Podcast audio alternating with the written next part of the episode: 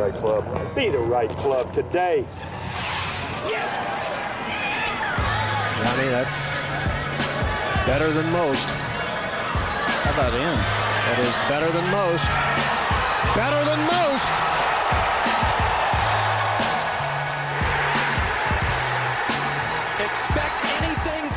Ladies and gentlemen, welcome back to the No Laying Up podcast. My name is DJ. Uh, my name is not Soly, as you were probably expecting to hear from. Uh, we are scattered kind of all over the country this week. We did not have uh, the dissolution and reassembly of elite men's professional golf on our calendars. Uh, that one kind of caught us by surprise. Um, so apologies there, but we're we're doing the best we can. We know we got to give a shout out to our friends at Rhoback. You all know Rhoback. These guys understand quality. There's only one way to describe Rhoback: best fit, best feel. Now that we are kicking off the summer, it's the perfect time to load up with the best gear we own. Randy's wearing a Rhoback hoodie right now. You know that. Uh, first of all, their performance polos they just hit different. They've got the USA theme designs just in time for the 4th of July, or their classic solids and stripes. Polos always look clean, four way stretch. You've heard all this moisture wicking fabric. Uh, they will get you through a warm summer day on the golf course.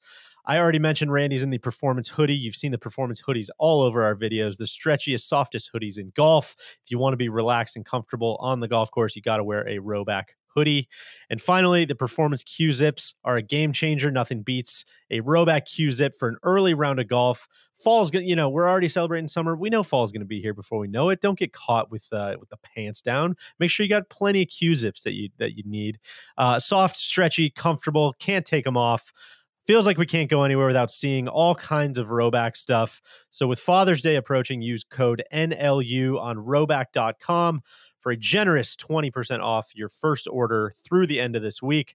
That is spelled R H O B A C K dot com. 20% off all polos, Q zips, and hoodies, and more, I should say, with the code NLU. Summer is calling. Make sure to check them out now. What we're going to do for you today.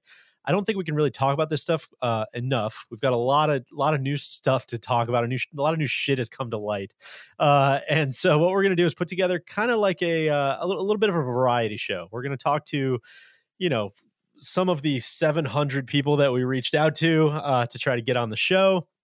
We're going to hear from hopefully some players. We're going to hear from some legal experts. We're going to hear from some some voices of the fan, which is where we want to start now. No bigger fan that I know than this guy who's joining us right now. Uh, he he's just back from caddying at the U.S. Open sectionals.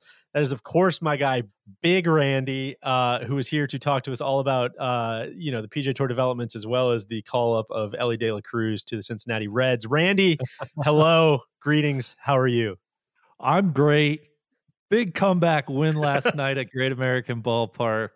Elly was electrifying the home crowd. Uh, but no, I, I'm happy to to come on, offer some opinions. Um, I, I probably should stress to people, although I am in the leadoff spot, uh, certainly think they're going to be more interesting and well informed uh, people behind me. So sometimes with that leadoff hitter, Randy, you're just looking like maybe maybe a bunt first hitter of the game. Maybe someone lays down a bunt and it's just it just gets the home crowd absolutely into it. You know? Yeah, yeah, a bunt. I'm thinking I, and if not that, we we just got to try to see a lot of pitches. I'm trying to get my guys behind me real good looks at the pitcher stuff. I, I think that's exactly right. All right, so let's let's start here. We did a podcast yesterday. It was very lengthy. Uh, we had a lot of information. We spent all day yesterday reporting, calling everybody trying to figure out what the hell's going on. And as I was uh, kind of laying in bed thinking about it afterwards, as you can probably imagine, Randy, this stuff uh, is, a, is a little hard to turn off at times. Yeah, I was kind of thinking, you know, it, it's it's crazy how quickly I think we got to a point of like calm rationality, like, oh, of course, this is kind of what had to happen, and I think that comes from having a lot of super complex information that you're trying to synthesize. And by the end of the day, I think all you can kind of do is be like, all right, what do we know? Let's lay down all the facts. And I think what that kind of did, at least, you know, speaking personally for me, is it almost removes a lot of uh, emotion and reaction to a day that was like, uh, incredibly emotional and uh, reactive. And so, Randy, it was fun catching up with you on Slack. You were on an airplane yesterday, kind of watching the world uh, burn, uh, and I-, I think probably had a little different impression than us who are kind of trying to button up like what's right and what's not and i think maybe a little bit more of a uh, a, big picture look at it and so i'm, I'm curious if you would agree with all of that and if so kind of where do you where do you stand? What was your initial reaction to things yesterday? How'd you hear about what happened? What what did you think when you when you saw it? Yeah um i i think you're exactly right i, I think what's stood out to me first and foremost was just the manner in which i found out about the news and that was through two buddies that have nothing to do with golf they both work uh, in, well, financial institutions in a finance department and are both more or less glued to CNBC and Bloomberg throughout their workdays. They were sending me screenshots of of the news being reported and was like, "Holy shit, Randy, what is going on?" And I'm like, "Guys, I have no idea." like usually Soly and DJ and Tron, they they'll you know, I, I would have heard rumblings of this on our Slack, or these guys would mention stuff weeks ago, right? Because we're we're privy to a lot of rumors and smoke, and and I think what was most startling right off the bat was just the pure shock of the news, and so that kind of framed my mindset and reaction. I feel like for at least a good part of um, Tuesday, and was a lot different, I think, than anything that I've experienced, we've experienced. And I think we can get into, but I, I think is interesting as we digest and think about what all happened yesterday.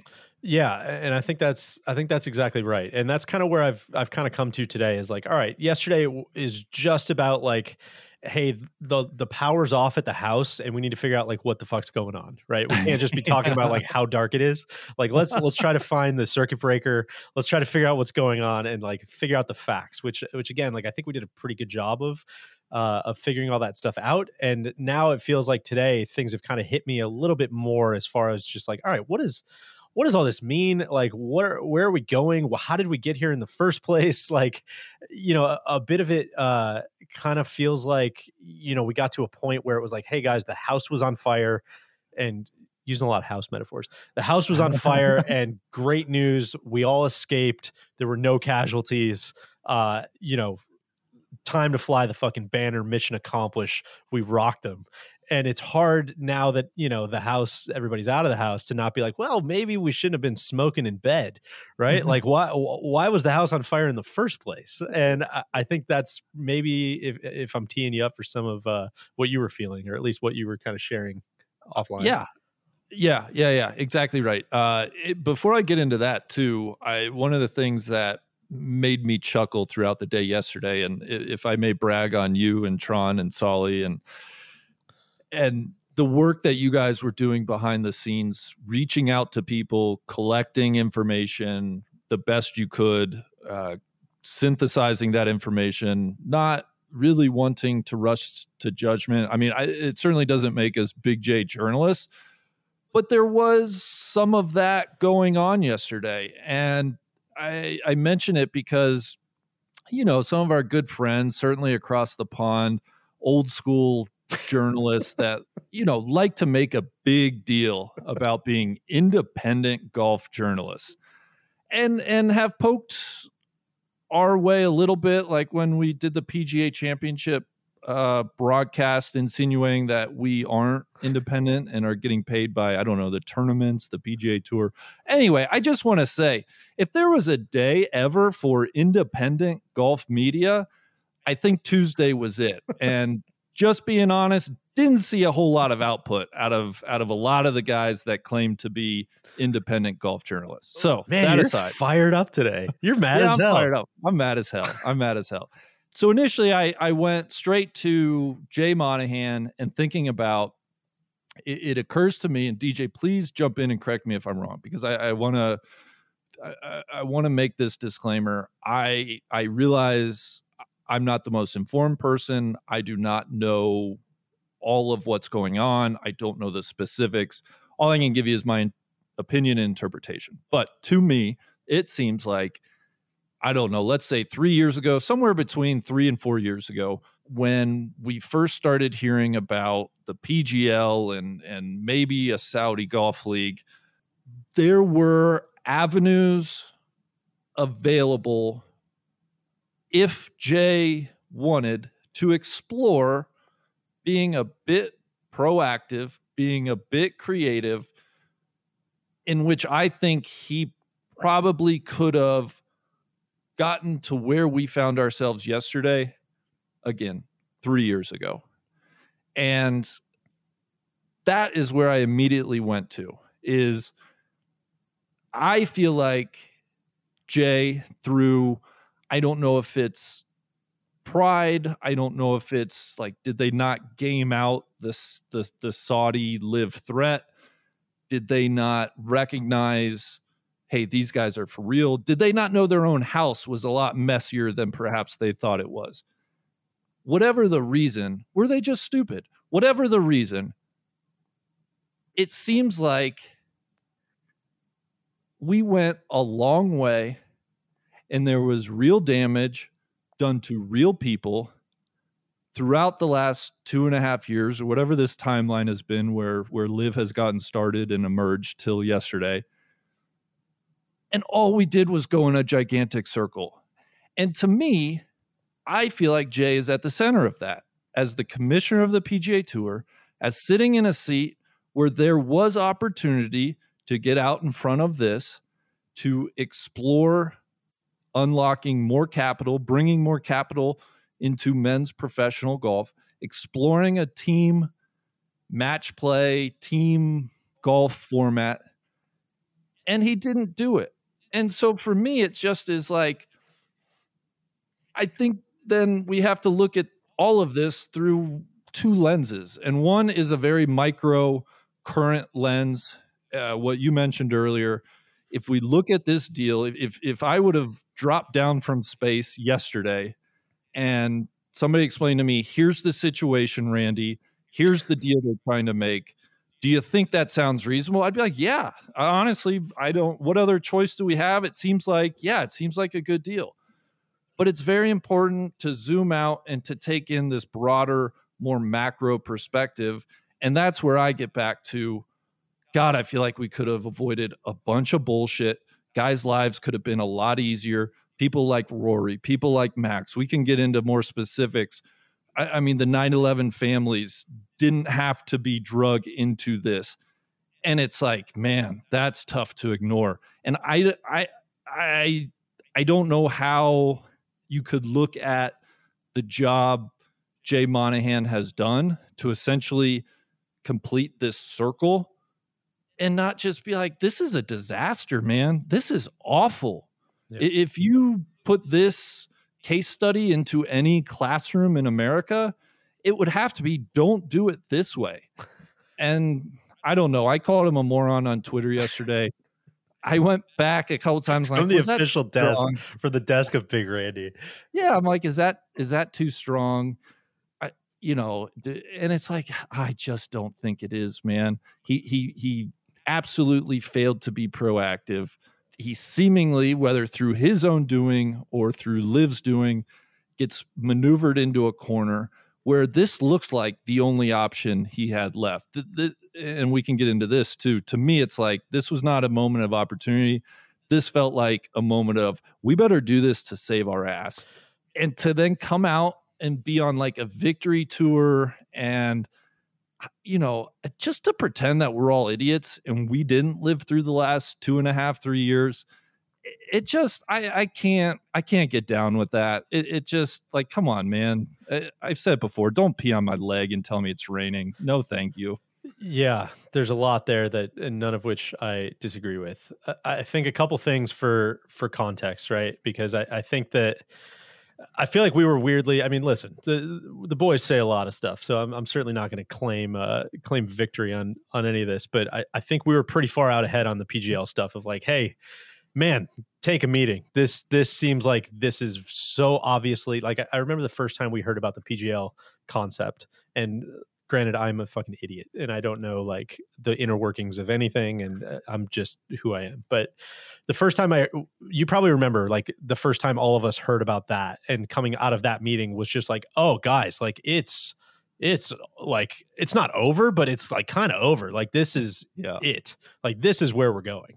And whether it's through this or whether it's through somebody else or whether it's through whatever, like the PGA Tour feels like it is so small right now compared to what would ever happen if this sort of money like gets dumped in here. So I, I don't. I'm not gonna like Monday morning quarterback because I would have fucked it up so much worse. And and that's not what I'm trying to say but I think there was that on the table, like, and to not even acknowledge that is is pretty, you know, insulting or at at best, and and kind of like delusional at worst.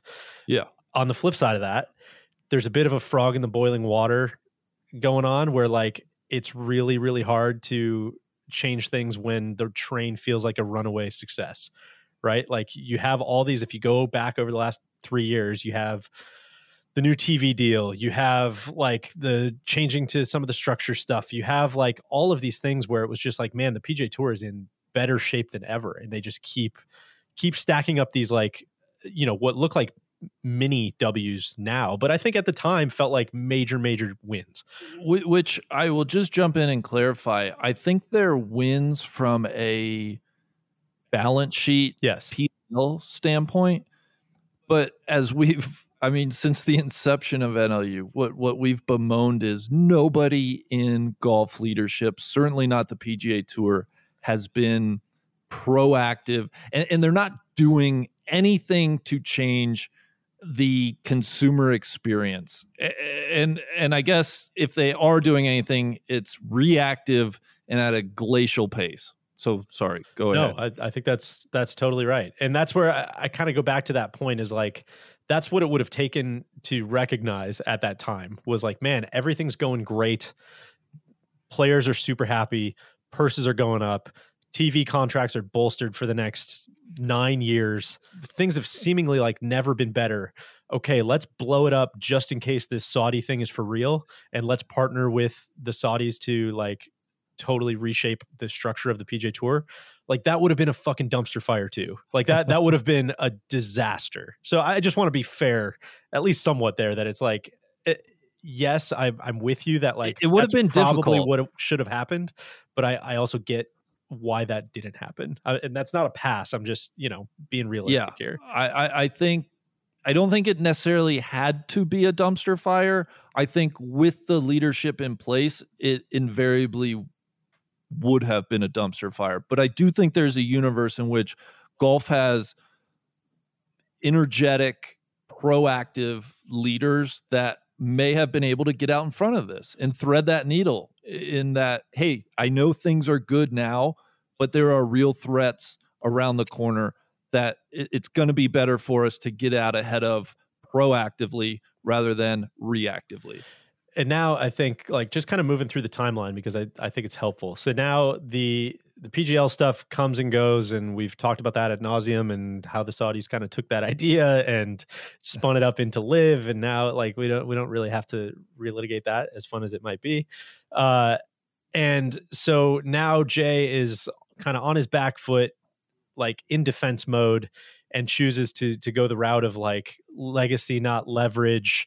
9/11 families. You've never had to apologize for being a member of the PGA Tour, and I think that's the the toughest stuff to to stomach for me. And I I don't think this is not a uh, let's boycott Bud Light. Like I don't think we're being like reactionary, like making this political. That is like to what you said, Randy.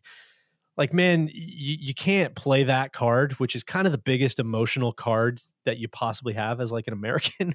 you, you can't play that card and then show up on CNBC and be like, oh no, no, no, no, no, come on. I was just saying what I needed to say. Like, dude, you, you don't get to have it both ways. And I know that this was probably the right thing to do for the PGA Tour balance sheet and probably the right thing to do for the PGA Tour players and probably the right thing to do, like, you know, maybe in, in a macro sense. But man, from a, a fan's perspective, like there's no reason that that any of us have to feel good about that. There's no reason any of us have to, you know, not have fire Jay Monahan t-shirts. Like that had to be kind of kind of expected as complicated as the situation is. You still like, man, you can't play like that. God, that's No, you- tough. it's it's tough. It's tough, and I- I think well, I think a couple of things. I I think just to underscore.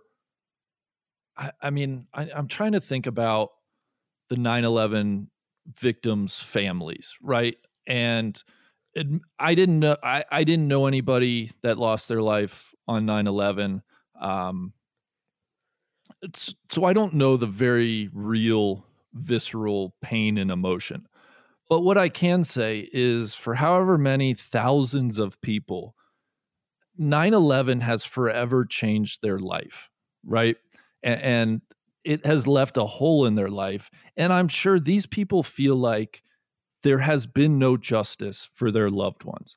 And for 20 what 3 years it has been probably the defining um most important issue in their life, right? Yeah. And so on the one hand, imagine Jay Monahan last year seemingly joining your struggle, right? I- invoking 9 11, invoking everything that comes with it, sitting on TV and, and saying, you know, draw, drawing clear lines between, you know, right and wrong, at least in, in certain opinions. And then having that just pulled out from under you. It, that it's tough to overstate for me how shitty that is. And it, it, leads me to believe, unless we're just dealing with absolute sociopaths, which I don't think we can rule out definitively, it really says to me this deal, as much as they want to spin it about opportunity and we saw we could do this and, and we had to strike now, it feels to me like it was out of necessity in that we have to do something right now or else the PGA Tour as we know it might cease to exist. And, and that's exactly where I'm at. And, and this is where I'm going to now flip my hat around like completely and go to the total, like, put my higher Jay Monahan hat on for just a second and, and just also paint the picture that, like, if we don't get through the last year with the PGA Tour intact the way that it is, and I'm not saying somebody else couldn't have done this better, but like just to to call it as it kind of went down, right? The if we lose, uh, I shouldn't say we. If the PGA Tour loses Scottie Scheffler and Jon Rahm and Viktor Hovland and Jordan Spieth and Justin Thomas and eventually Rory McIlroy and you know uh, all of these guys like the PGA Tour also doesn't exist a year from now to even do this partnership deal. So like there was another way to go where you know a year ago we lose all of those guys as golf fans to to LIV and now there is no partnership with the PGA Tour. There is no anything. It's just LIV and that's it. Like I, I think you can't really overstate like just how quickly the PGA Tour could have disappeared with like the not delaying this until this negotiation like got to a point where like what happened yesterday was possible. Does that make sense? It does. It does. And and I think that's right. And again, that's where it's like if if we want to start the timeline on on the merits of exactly what is going on on on June 6th and what it looks like going forward, it it might be a good deal and the best deal that they can do and and absolutely something they ought to have done. But I just go back to I I just refuse to like how did Jay and his top associates, executives not game out this exact scenario? Yeah. Even after LIV became kind of a thing, how are you not gaming out, hey, they have uh, let's let, we have to assume they have an unlimited war chest. So what does that mean for us? Um, and, and then even again, even prior to that, with I'm sure they heard rumblings of LIV and and new leagues and, and all of that to not be proactive, to stubbornly, allegedly refuse to even take meetings, take calls. That's what I mean. I just can't give them a pass. Totally. No, I, I and I know you're not doing no, that, no, no. but- I but- fully but agree. to me, that that outweighs, you know, any good maneuvering. I guess. No, I totally agree. And and I think a buddy of mine sent me a text this morning that like put it in a better way than I think I've heard anywhere else. And it was kind of like from five thousand feet, like this fucking sucks. And and this is super, super shitty. From ten thousand feet, you kind of are like, man, this this feels like a pretty good deal. Uh, it seems like we're on the right track here. And from fifty thousand feet, it's kind of like this was always inevitable. And how did we like not see this coming? Right. And, and that Right. kind of spells it all out for me. Is like, man, if if you have a leader that has this existential threat coming and doesn't see the fifty thousand foot view, then we're going to end up where we ended up today, yesterday. And so let me ask you this is if if we're to assume that uh, the PIF the, the end goal was really to you know make a huge investment in in men's pro golf and to gain I don't know, we'll call it a seat, but it really seems like, you know, a decent amount of power and say. I struggle with like, yes, I see on the surface, like, no, we don't want that. Let's not do that. But again, if it does seem inevitable, then like let's just let let's let's get this deal done in the most effective, efficient manner possible. And then we could have avoided the last two and a half years of again, you know, real real pain and, and real kind of like uh, we talk about Rory. You know, how many more people today think so much less of Rory than they did two and a half years ago? Our good friend Max, right? The darling of Twitter over the last year has seen, you know, half of his Twitter replies all of a sudden turn nasty. Yeah. Like, has that been fun for him? Phil Mickelson has tarnished his legacy and reputation with a good amount of golf fans. He might not care, but like that seems like it should matter. And that's where I just get like, man, it seems like we could have avoided a lot of bullshit. Not only that big, but what if I told you we're at like I think we might be at like halftime here. Like what Yeah. like I also don't think that this is just gonna be like, oh cool, we'll just we'll wave it all through and uh, you know, we'll see you guys on the first tee at uh you know, at the fucking playoffs. Like it's all Well, gonna be wrapped up and we'll we'll just uh we'll just move on. We're we're at the So- dawn of a new day.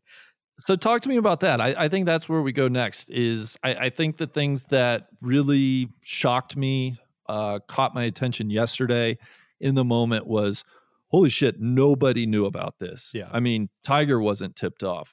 Rory wasn't tipped off until I guess the night before. He's saying uh, senior executives at the tour did not know.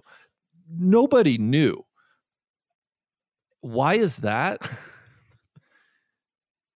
and with that like I- guess what can we make about the timing of this announcement? Because the other thing that initially yesterday i think everybody was talking about this is a done deal but this is a, a proposed agreement of which we know zero actual details for how anything's going to be and consist and we, we know nothing about it.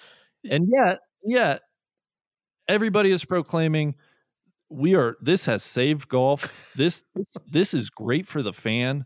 This has set up pro golf for the next 10 years. And they're just asking us to take their word on it. And i have a, a not a little problem. I, I i have a big problem with that. Well, especially on the heels of, you know, what uh, I mean, man, not to be too cute about it, but like the 9/11 thing is a pretty fucking stark example of like hey, if you're willing to go to those lengths, like I, I just don't think I'm going to take your word on anything Yeah, anymore out of yeah, out of self-preservation. I Yeah. think maybe we just kind of see how it plays out rather than uh, really trusting you and, and joining you at the victory party. I'm totally with you there. And I think so. You asked a lot of questions there. You asked a lot of great questions, Big. So, like I said, we're going to do a little variety show today. One of the people that we're going to talk to is John Nucci, who's a lawyer and uh, has been following kind of like the initial LIV versus PGA Tour case very closely. And so that's coming up later in the show. He and I waded into a little bit of that, but I think the headline is like truly don't know. Like we're there's it- it's hard. I mean, I guess the headline would be this is like we don't have any fucking details of any of this stuff. So how do we know like what the DOJ is going to do, what the FTC is going to do, what the you know what the policy board is going to vote for, what the players are supposed to feel like? Like I, I think this was kind of Mav McNealy put out a, a statement and and of course like it, it was very lengthy, which I don't think is a bad thing, and I think many people on Twitter do think is a bad thing. Uh, but the reaction that I saw to it was both like, "This is a brilliant way to think about this," and also like, I ain't reading all that, but I'm happy for you and or sad that happened. Uh, and I think his letter, which essentially I'm massively paraphrasing, but said like, I was super mad at the player meeting yesterday. I asked a lot of questions. I also have no information to really go off of. I also kind of have to trust the leadership because that's the structure that we're in. And I just, I guess we'll see what happens. And it, people, of course, are just like, man, he didn't fucking say anything. And he, you know, it's a long word salad, blah, blah, blah. And I think it just sums up this entire situation, which is like, man, none of it is black and white and i know it's so much more fun if it is and i know it's so much easier to be like jay bad or jay good jay dumb jay smart rory cuck rory awesome like I, I know all of that stuff is like very easy but like god damn man that's not what it is and it's so complicated if you want to get into it but i think what's super interesting and this is where i guess i would throw it back to you is at some point like does any of that context matter right? And uh, or are we just going to is this just going to get distilled down into a collection of like phil was right monahan did 9-11 and like saudi golf league? Like what do you what do you think is going to happen? Well i guess i would have to put my shoe myself in different people's shoes because i i think if you're rory those details and and what ends up happening with hey am i going to get a, a, a, metric ton of cash or not? Like that obviously matters. Yeah. and, and that's going to color whether this is a, a good thing for him or not. If i put myself in the shoes of myself as a golf fan whether rory makes you know 200 million or not I don't give a excuse my language. I don't give a flying fuck. Yeah. Right? is is pro golf going to be more fun to watch? Is it going to be more interesting? Is it going to be a better television product? That's ultimately what I care about. And I guess cynically, I don't expect much along those lines. I expect much more along the former, right? We'll we'll find a way to take care of Rory and JT and Spieth and Rahm and and Scheffler and those guys that that didn't go. I mean, Monahan's already talking about rewarding their loyalty, but and that's certainly one prism in which to discuss all this. But again, I think at the end of the day, the thing I care most about is like is when I flip on golf on a Sunday afternoon, is it going to be better for me? And there are no details. And again, I expect not much in in the end. And so from that point, it's like, what what what am I supposed to get all excited about? Yeah, maybe eventually we'll have all the guys playing in like the same events. And and is that better than what it has been fractured week to week? Yeah, that's better. But man, is it worth what we're doing? I think that's another question. Honestly, I don't know. I guess I don't know the answer quite yet to that. And big, let me just throw this one out at you too. Like, as long as we're kind of trying to say the quiet parts out loud here, we're also not even talking about like the majors, right? Like, I know, right, I know, there's right, a chance right. that like this allows more of the LIV guys to like get into the majors, but I would say that all the guys that we would have missed at the majors were already at the majors, and nothing really changed uh, as far as fields go. But like what's so crazy, I was talking to KVV about it this morning, is like all of this like shit show. If man, if you're like getting down to brass tacks and you're being super non-charitable about like the PGA Tour stance in the game, is we're kind of talking about like how to treat preseason games, right? Yeah. And you're talking about like yeah. how many billions of dollars we need to pour into preseason games when in reality, like again, if you're most golf fans, all you're thinking about is like, yeah, I'd love to watch like the you know I want to watch the memorial so that it kind of lets me know who I should bet on at the U.S. Open, right? And it's like yeah. that's the part that I haven't been able to shake for like ten years. Is is that pit in my stomach of just like man, it seems like the like the engine on this like the, this ocean liner just keeps getting like way too big for the engine that's driving it and like i don't know how i don't know how like purses can keep going up this much at, on the PGA Tour. I don't know how TV rights can keep going up this much on the PGA Tour. I don't know how the PGA Tour can keep being saddled with the burden of essentially paying the salaries for the whole year of all of these guys without owning any of the biggest events in golf. Like, man, it really seems like that's going to have to come to a head at some point. and I, I think my read, speculation, like my read is exactly what you said earlier, which is I think they must have taken a look at the books and realized legal fees. I don't know how we're going to get like like let me say it this way. If the designated events stuff seemed like a smashing success and it seemed like oh my god, sponsors are lining up for this They're new beating down our they're doors. slobbering for it big. They can't get enough of the designated events. I think if that was what was going on, like I don't think they're coming to the table to squash a competitor that has no revenue, right? And, and ditto, like Right. if LIV was some runaway success, I don't think that the PIF is coming to the table to squash, like, you know, to to basically like put a bullet in its own head on on this LIV stuff. So all of that is to say like it just seemed like the the mechanism was just completely out of whack and it seemed like maybe both sides realized that and now we're in a, another world where everybody is of course like running the same playbook and just you have no idea how big this is going to be for golf mm-hmm. you don't know what these billions of dollars are going to do at which point i kind of flip to like yeah man that must be why everybody fucking loves the fedex cup because there's so much Right. money involved that must be why Right. the wgcs ruled so hard was because there was so much guaranteed money involved like man unless you bring in somebody who's going to like change this product as a as a fan like i, I really don't see how some exponential growth is going to happen in the world of elite men's professional golf outside of the majors. Because i i, I just I, I don't think if you're like man from the brains that brought you the fedex cup and the fireballs comes like this product that is just inescapable you can't turn it off like color me just a, a hair dubious on that randy That's exactly right. A- And, I mean, you said it. What benefit of the doubt are we supposed to give them, right? We we've seen a strategic alliance between the PGA Tour and the DP World Tour that has created what? I, I can't name a single thing that scottish has helped. open has gotten better I guess Scottish Open. The DP World yes. Tour na- still exists. I guess would be another another one. Sure. There's a strategic alliance between the PGA Tour and the LPGA. That that that one I- may have I'm- backburnered. I'm struggling to find what the PGA Tour has done in their infinite wisdom with their with their strategic partner to make anything better. Right? We're we're going to get the McGladry silly season exhibition mixed event, which again praise a tiny amount of progress. But if that's the best we can do, I, I have no confidence in the details of this, whatever they're going to be, of this agreement like making me more of a rabid week to week pro men's golf fan. I, I just don't buy it.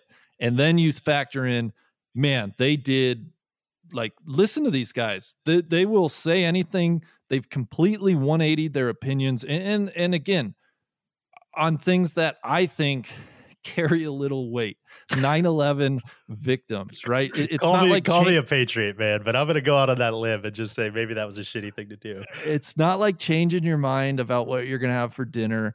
I, changing your mind can be good, but but these are kind of clearly delineated uh, moral stances that we've completely brushed away, and now you know we're, we're supposed to.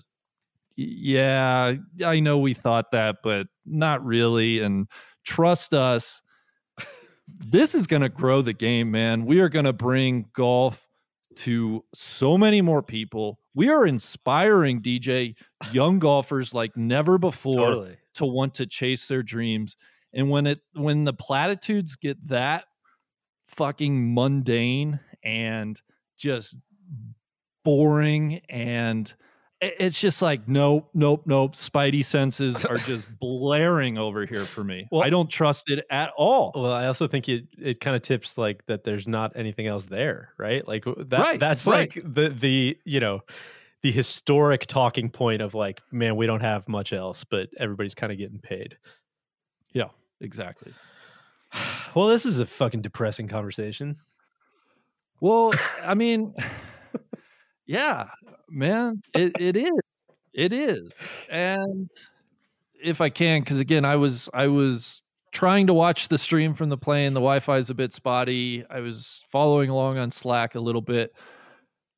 So forgive me if you guys kind of went into detail, but I, I don't think as much as maybe to my liking. And now we're however many hours later. If you could speculate a little bit on the evolution of the player reaction from when the news initially broke to kind of where we stand now, at least in terms of the more prominent players. How, how would you speculate that has shifted? So, a, a couple things. I, I think it's interesting not to break up your question, but I think it's interesting not only from the prominent players, but like the divide within the PGA Tour is going to be really interesting because I think the the mood in the room, and, and we're trying to to get some players on this uh, on this podcast. So hopefully we can have that after our conversation. But um, the mood in the room was very obviously not good, and there were plenty, plenty, plenty of people you know, just from the stuff that was out there. I saw Kyle Westmoreland, who was a, you know, military veteran, stood up and, and was essentially like, Hey, not crazy about this, man, with a pretty unique perspective. Don't love it. Uh, that, yeah. that was interesting. I, you know, there was the thing about Grayson Murray calling for Jay's job, which we touched on, uh, you know, Grayson Murray 2024 put, put him in the role, I would say. Uh, but I, I think there is from a like, you know, forgive Randy, but we have a lot of fun. I'm going to call them the mules. From a mule perspective, uh, I think there's something interesting on like, man, if if you didn't take the money, it's probably not coming around.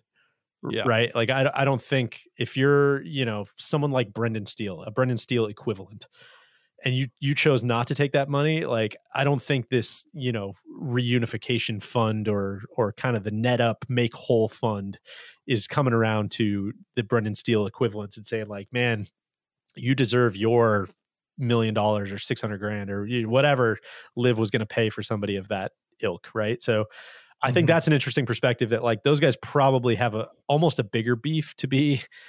I wouldn't say bigger. I think those guys have a, a very like legitimate beef with like, yes, what the fuck? Yes. And then from a more prominent player perspective, I gotta, I mean, this is speculation, like I said, but I'm going off of Rory's quotes in the press conference today. I'm going off of kind of like sentiment of, of, you know based around that stuff. Is like it, it seems like the guys almost realize like uh, you know I don't know how to I don't know how to say it that doesn't sound so like cold and calculating obviously there is some of that in there but like i think once you see the you know let's go back to the 100000 50000 view foot view whatever i said earlier of like this was always inevitable and like it's kind of done like i don't know what you do. Do you like go riot in the street and say like bring me jay's head? Do you say i'm mad as hell we'll never vote for this? Knowing that like under the hood a bunch of smart people already looked at it and saw that like the path we were going down was totally unsustainable. You know do you know what i'm saying? Like do you know what i'm yes. getting at? Yes. like i don't know how you yes. i don't know how you kind of hear that laid out. Again i'm assuming that had to be part of this. I don't know how you kind of essentially hear somebody lay out like, do you think this was our first fucking option? Like we obviously had to do this. Here's the reasons why. I don't know how you like hear that conversation and then be like, yeah, well, I don't like it. Fix it. Like I don't think it's that simple, right? So I, I would have to assume that you're going to see a lot of the top players be like, you know, yeah, kind of feel used that was pretty shitty, but like it seems like a lot of positives, right? Like I just assume that's what we're going to hear from guys. I think that's right. I think candidly, I'm struggling with the same thing in my reaction. Uh, that, I mean, that's what we talked about. You, you can, if if you start the timeline in 2019, I'm pissed, yeah. man, and this sucks, and you guys are shit. And if you start the timeline on June 1st of this year, then it's like, um, yeah, like I'm not happy about it, but okay, right. I, I, guess we have to. And that's what I think Rory just had kind of like a little bit of resignation on his face as he's as he's describing it, right? Is like, yeah, yeah, would have been would have been sick to not have gone through that over the last couple years, but like I think we ended up getting it to the best place that we could have gotten it to considering the course of action that we took essentially. I guess my only thing where I would have I don't know if I if I try to imagine myself in Rory's position like that uh, would would probably be two things, and the first is okay. I understand this. I'm I'm gonna look bad, but if if this is what we have to do, this is what we have to do. With that said, Jay, you can stay on until this becomes a done deal, and then we're cleaning house. Yeah. I'm gonna need totally new owner uh, leadership. Um, that that we haven't heard guys kind of get to that point yet is frankly very surprising to me and, and almost the opposite. Where I I, I feel Yeah. like we've heard rumblings of guys who are like making impassioned speeches on behalf of Jay, and, and almost being like, "Man, look at look at what he's doing," and, and that I just cannot square with reality. And I think what's really interesting about it is, again, I put myself in in this bucket as well as somebody who is like basically you know my job is to like get on a golf podcast and make dick jokes right? Like i'm no uh, titan of industry. Like that's that's what i'm best at. And so like if you're you're trying to like make me into some m&a genius or some mba who should have seen this coming and knows all the right moves like obviously man that is not me and i think it's pretty clear that it's also not these players right? Like i think they're like doing the best they can but i don't think that they are business geniuses. I think they're kind of like being told what they're being told and i, I don't I, I wonder if you had other like i would imagine people around the business world are pulling their fucking hair out saying like what are you guys doing? But i think that's a much harder spot to get to for a guy who is whose job is to be like a top 10 player in the world But okay, so I mentioned I I would do two things, and I said the first would be I, I think I would probably caveat any of my statements yesterday with if this is what we must do, fine, but we need to explore new leadership as soon as this is over. Uh, the second thing would be if I'm Rory specifically, and I have essentially taken the mantle of quasi PGA Tour commissioner. I I think I I'm not I don't think I, I I'm either not doing the press conference yesterday or uh, Wednesday morning, or I'm saying I don't know. Ask Jay. Yeah. Ask Jimmy.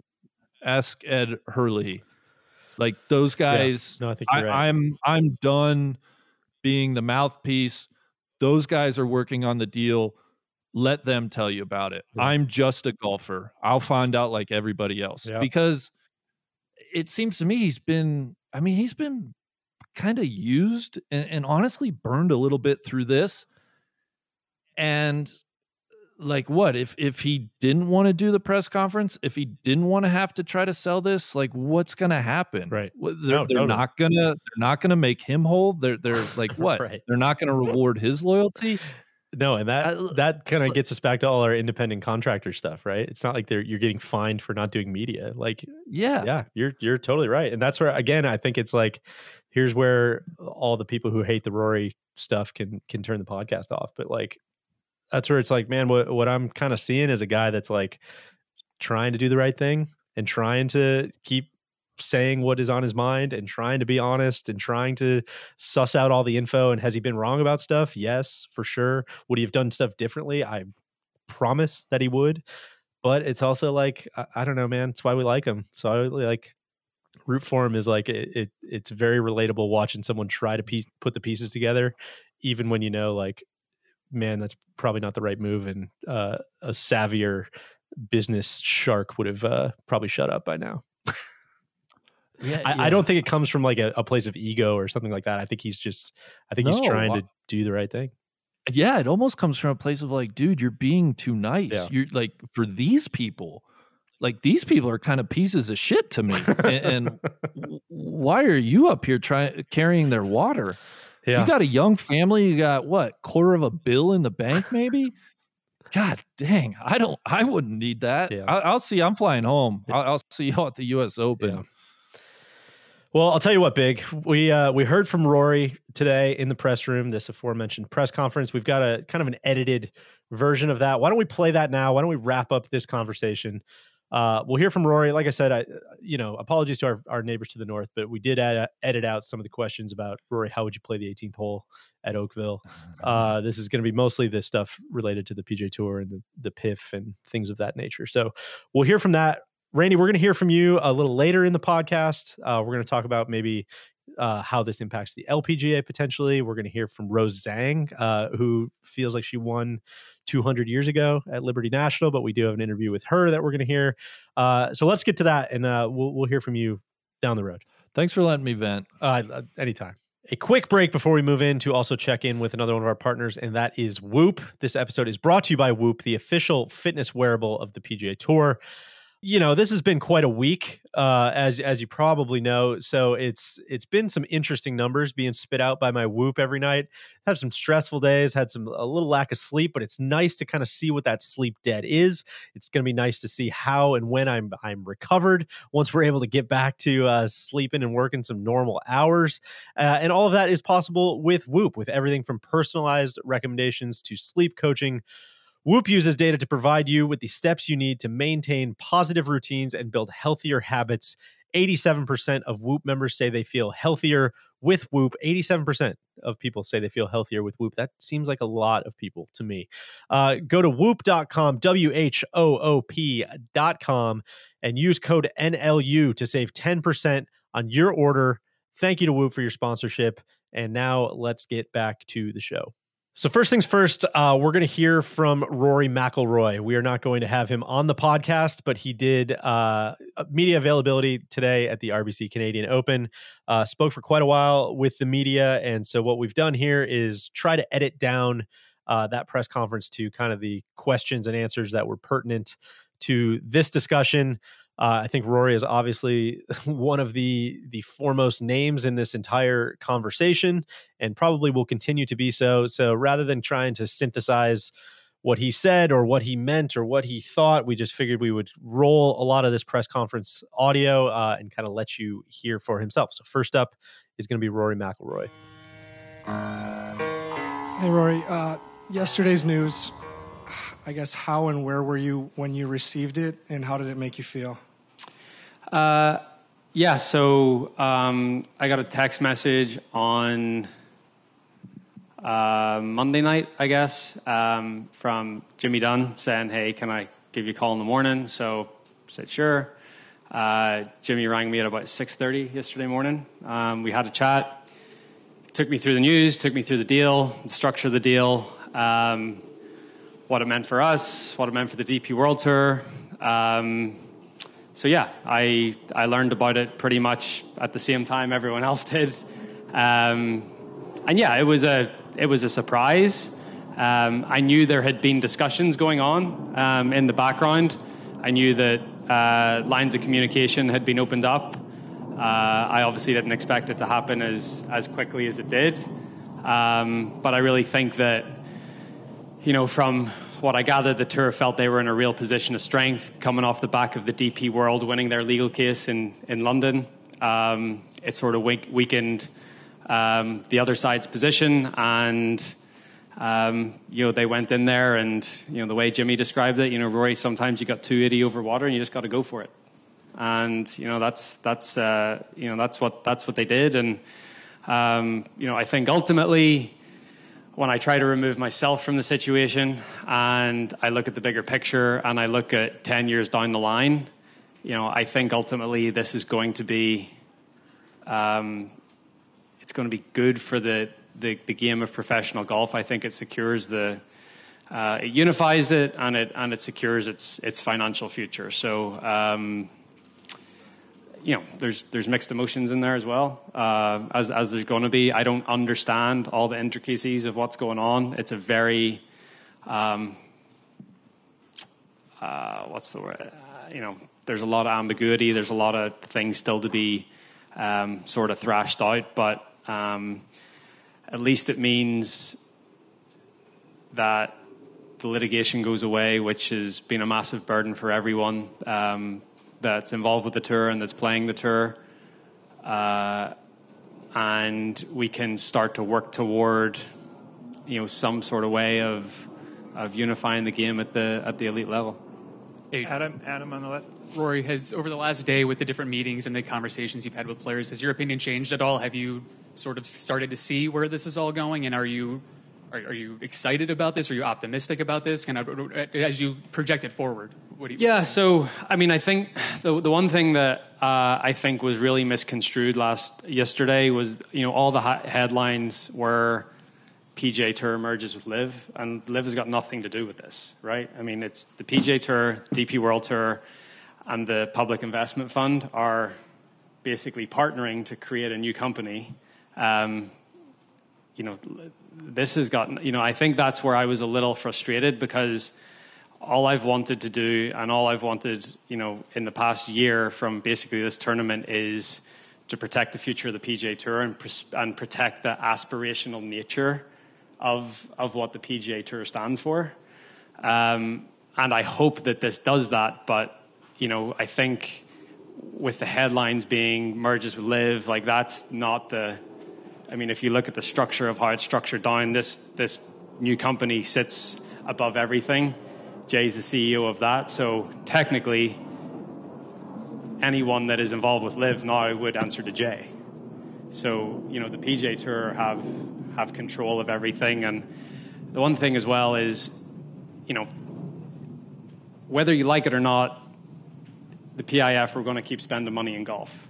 At least the PGA Tour now controls how that money is spent. You know, so I'd, you know, if you're thinking about some, you know, one of the biggest sovereign wealth funds in the world, would you rather have them as a partner or, the, or an enemy? Um, at the end of the day, money talks, and you'd rather have them as a partner. Another one on the right here. Uh, Rory Simon Dingley from CBC News. Um, we heard there was a lot of anger in the clubhouse yesterday in the meeting with the commissioner. Uh, do you still have confidence in Jay Monahan as commissioner of the PGA? I, I do. Um, and look, I, I've dealt with Jay a lot closer than a lot of those guys have, and and um, from where we were a couple of weeks ago to where we are today, I think the future of the PGA Tour looks brighter as a as a whole, as an entity. Um, you know what that looks like for individual players in terms of keeping a tour card and you know bringing players back into the fold, and then that you know sacrifices other people. That's that's where the anger comes from, right? And I and I am I understand that, and like I, there there still has to be consequences to actions. You know, the people that left the PGA Tour irreparably harmed this tour, started litigation against it. Like, we can't just welcome them back in. Like that's not going to happen. And I think that was the one thing that Jay was trying to get across yesterday. Is like, guys, we're not just going to bring these guys back in and pretend like nothing's happened. Like that is not going to happen. So. Um, I do have confidence in him. I think you you ask the people around him that deal with him in a business sense, whether it's the directors of the board of the PGA Tour or the title sponsors that he deals with. I mean, he you know he seems to be a very impressive individ- individual when it comes to in, when it comes to business. Uh, second question. Uh, I know you and many other golfers were offered substantial amounts of money to join LIV. I was never offered oh, any my, money. Oh, my apologies. Uh, should the golfers who maybe stayed loyal and turned down LIV, should they be made whole financially? I mean, the simple answer is yes. The complex answer is how does that happen? Right? And that's all that's all gray area and up, up up in the air at the minute. But yeah, there's you know, it's hard to it's hard for me to not sit up here and feel somewhat like a sacrificial lamb and you know feeling like i've put myself out there and this is what happens again removing myself from the situation i see how this is better for the game of golf there's no denying that but for me as an individual yeah i there's just going to have to be conversations that are had jason and then john on the left rory you mentioned that this has really nothing to do with LIV golf but do you foresee you and other PGA Tour players having to play some sort of team events moving forward into the fall or a series of them? So I think Yasser is very.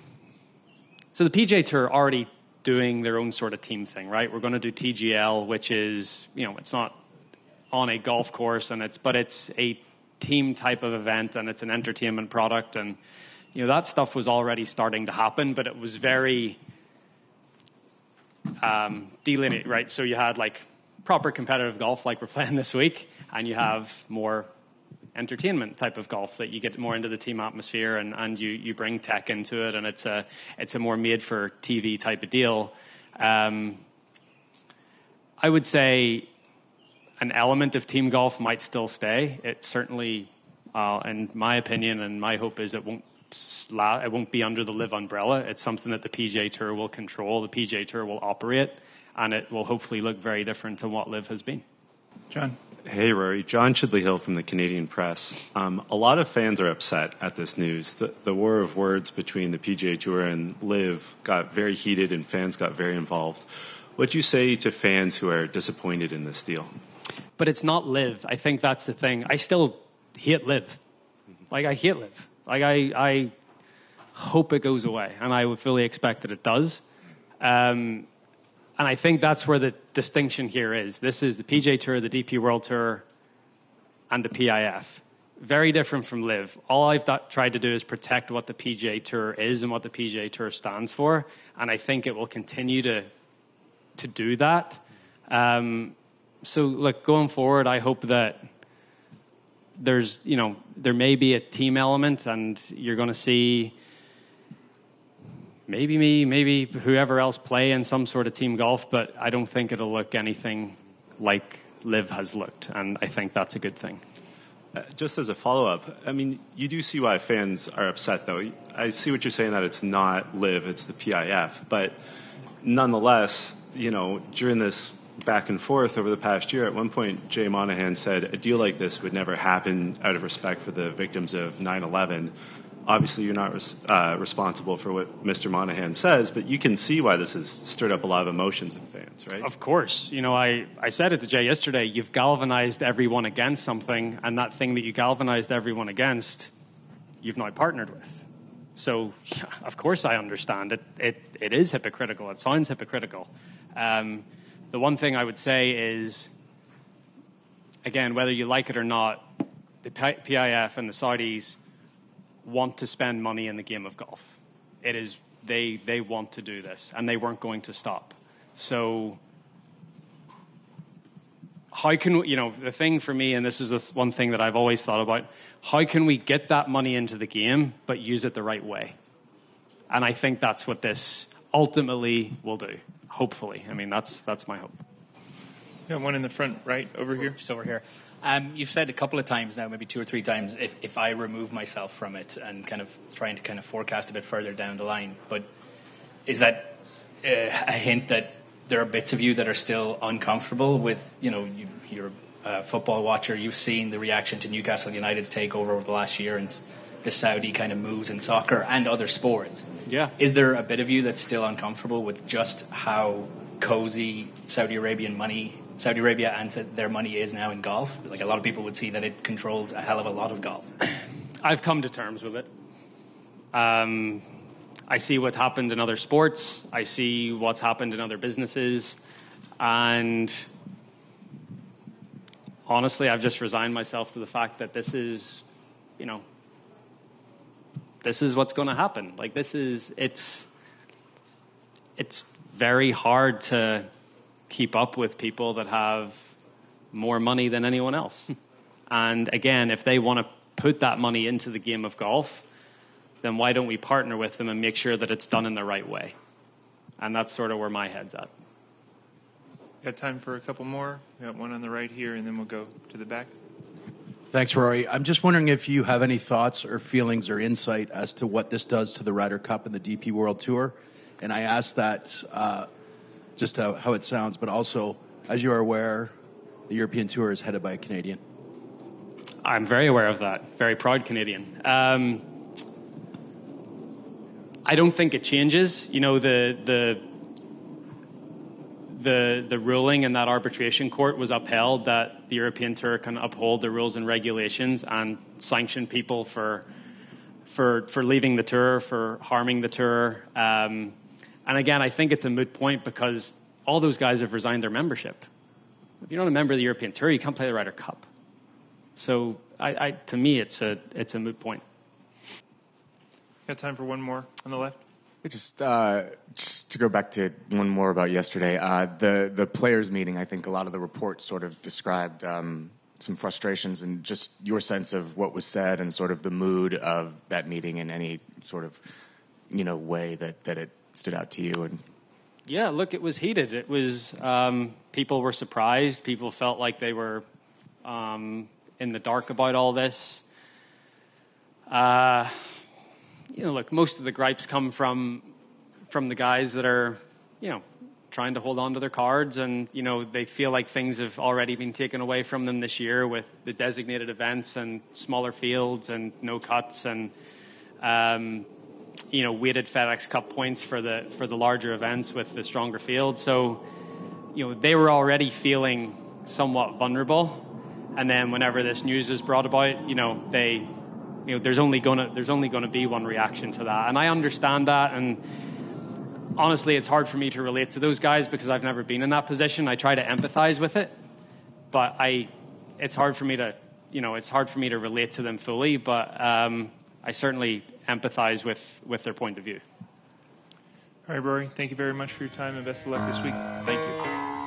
Okay, next up, we're going to get into the legal world. This is a very scary territory for all of us as we are all idiots uh, when it comes to all of these things. But it kind of seems like it's going to be the topic uh, of the day for the next number of days.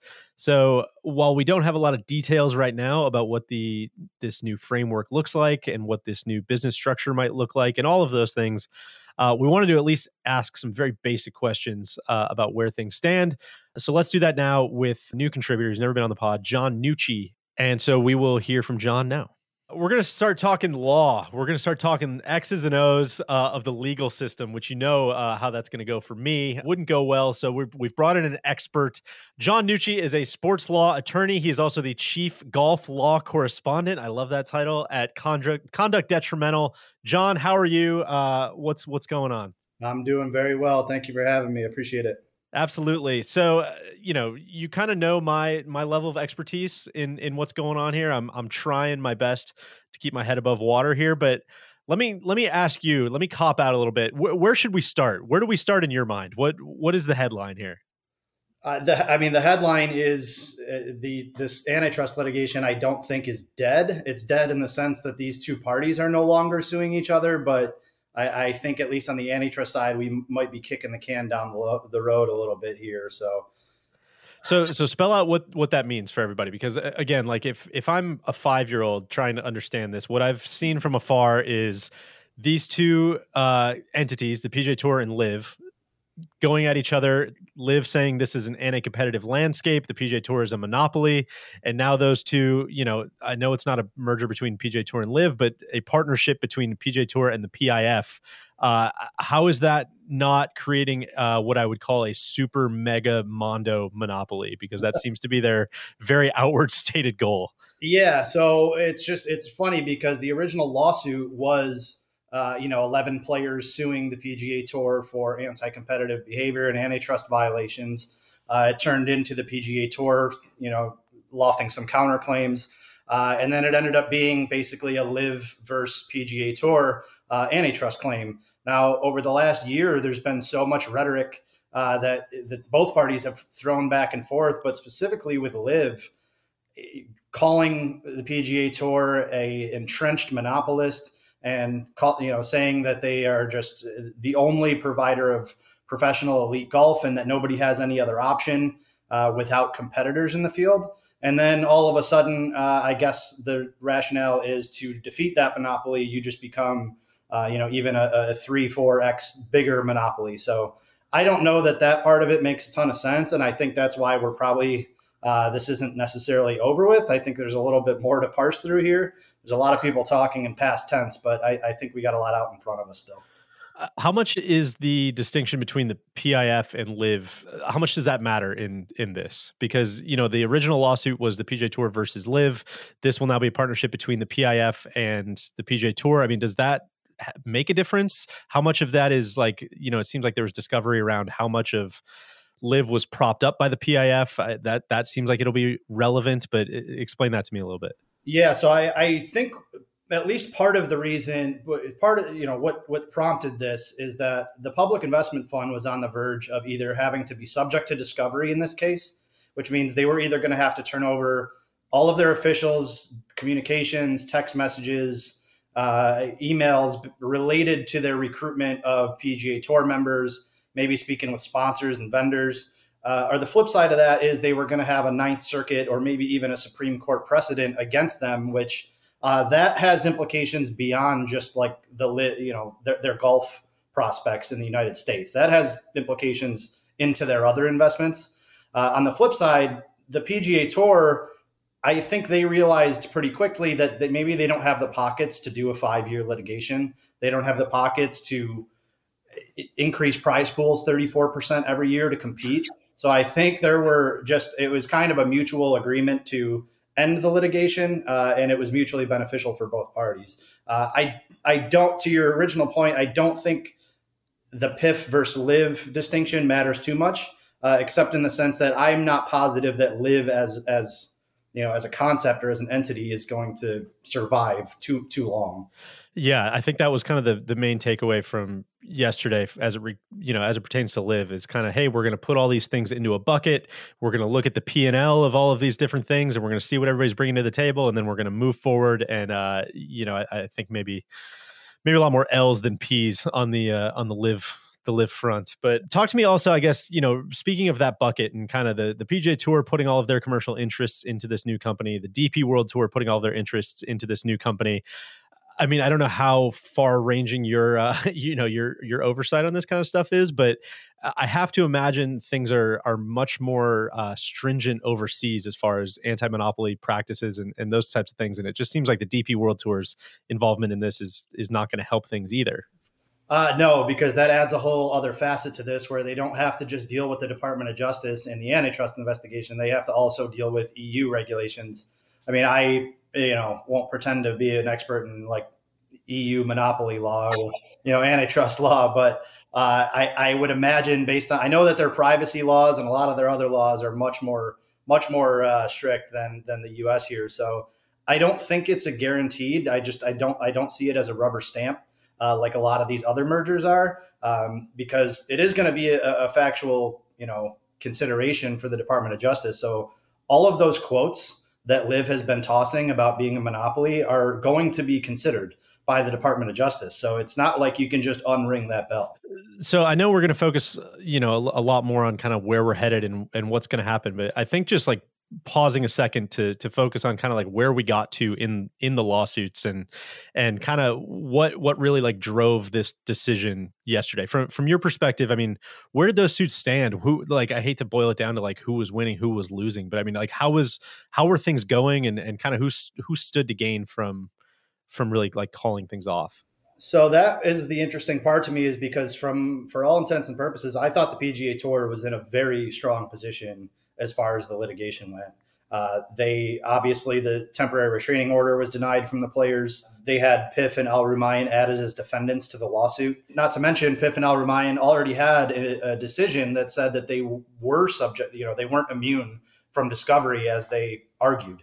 Uh, so all of those things, I mean, it was trending towards the public investment fund having to kind of open up all of their books, so to speak, and have those officials sit for deposition. So I'm a little surprised. I think I think between the two parties, PIF probably had a lot more motivation to settle because you know they don't want to have to sit for depositions and answer questions under oath, and they don't want to you know uh, turn over all of their communications and emails. Uh, so it, in terms of where the lawsuit was, it's a little surprising because I thought the PGA Tour was in a good position.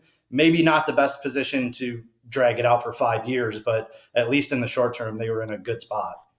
And then as far as the Department of Justice investigation, so again, just for for people who might not, you know, poison themselves with this stuff for 60 hours a week, uh, what what can you say about kind of where that stood? What were they investigating? What are they investigating? Where where does that stand and then how do things change and, and what does the DOJ do next in your mind?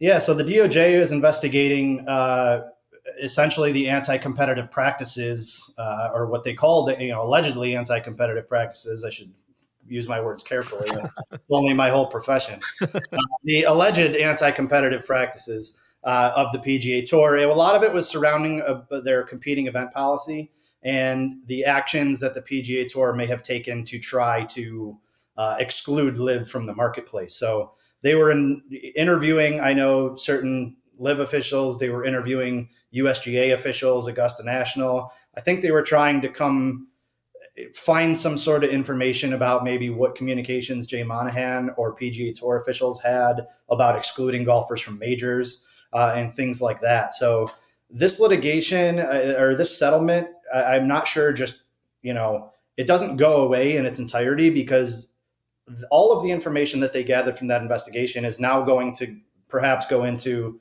their review of any proposed merger.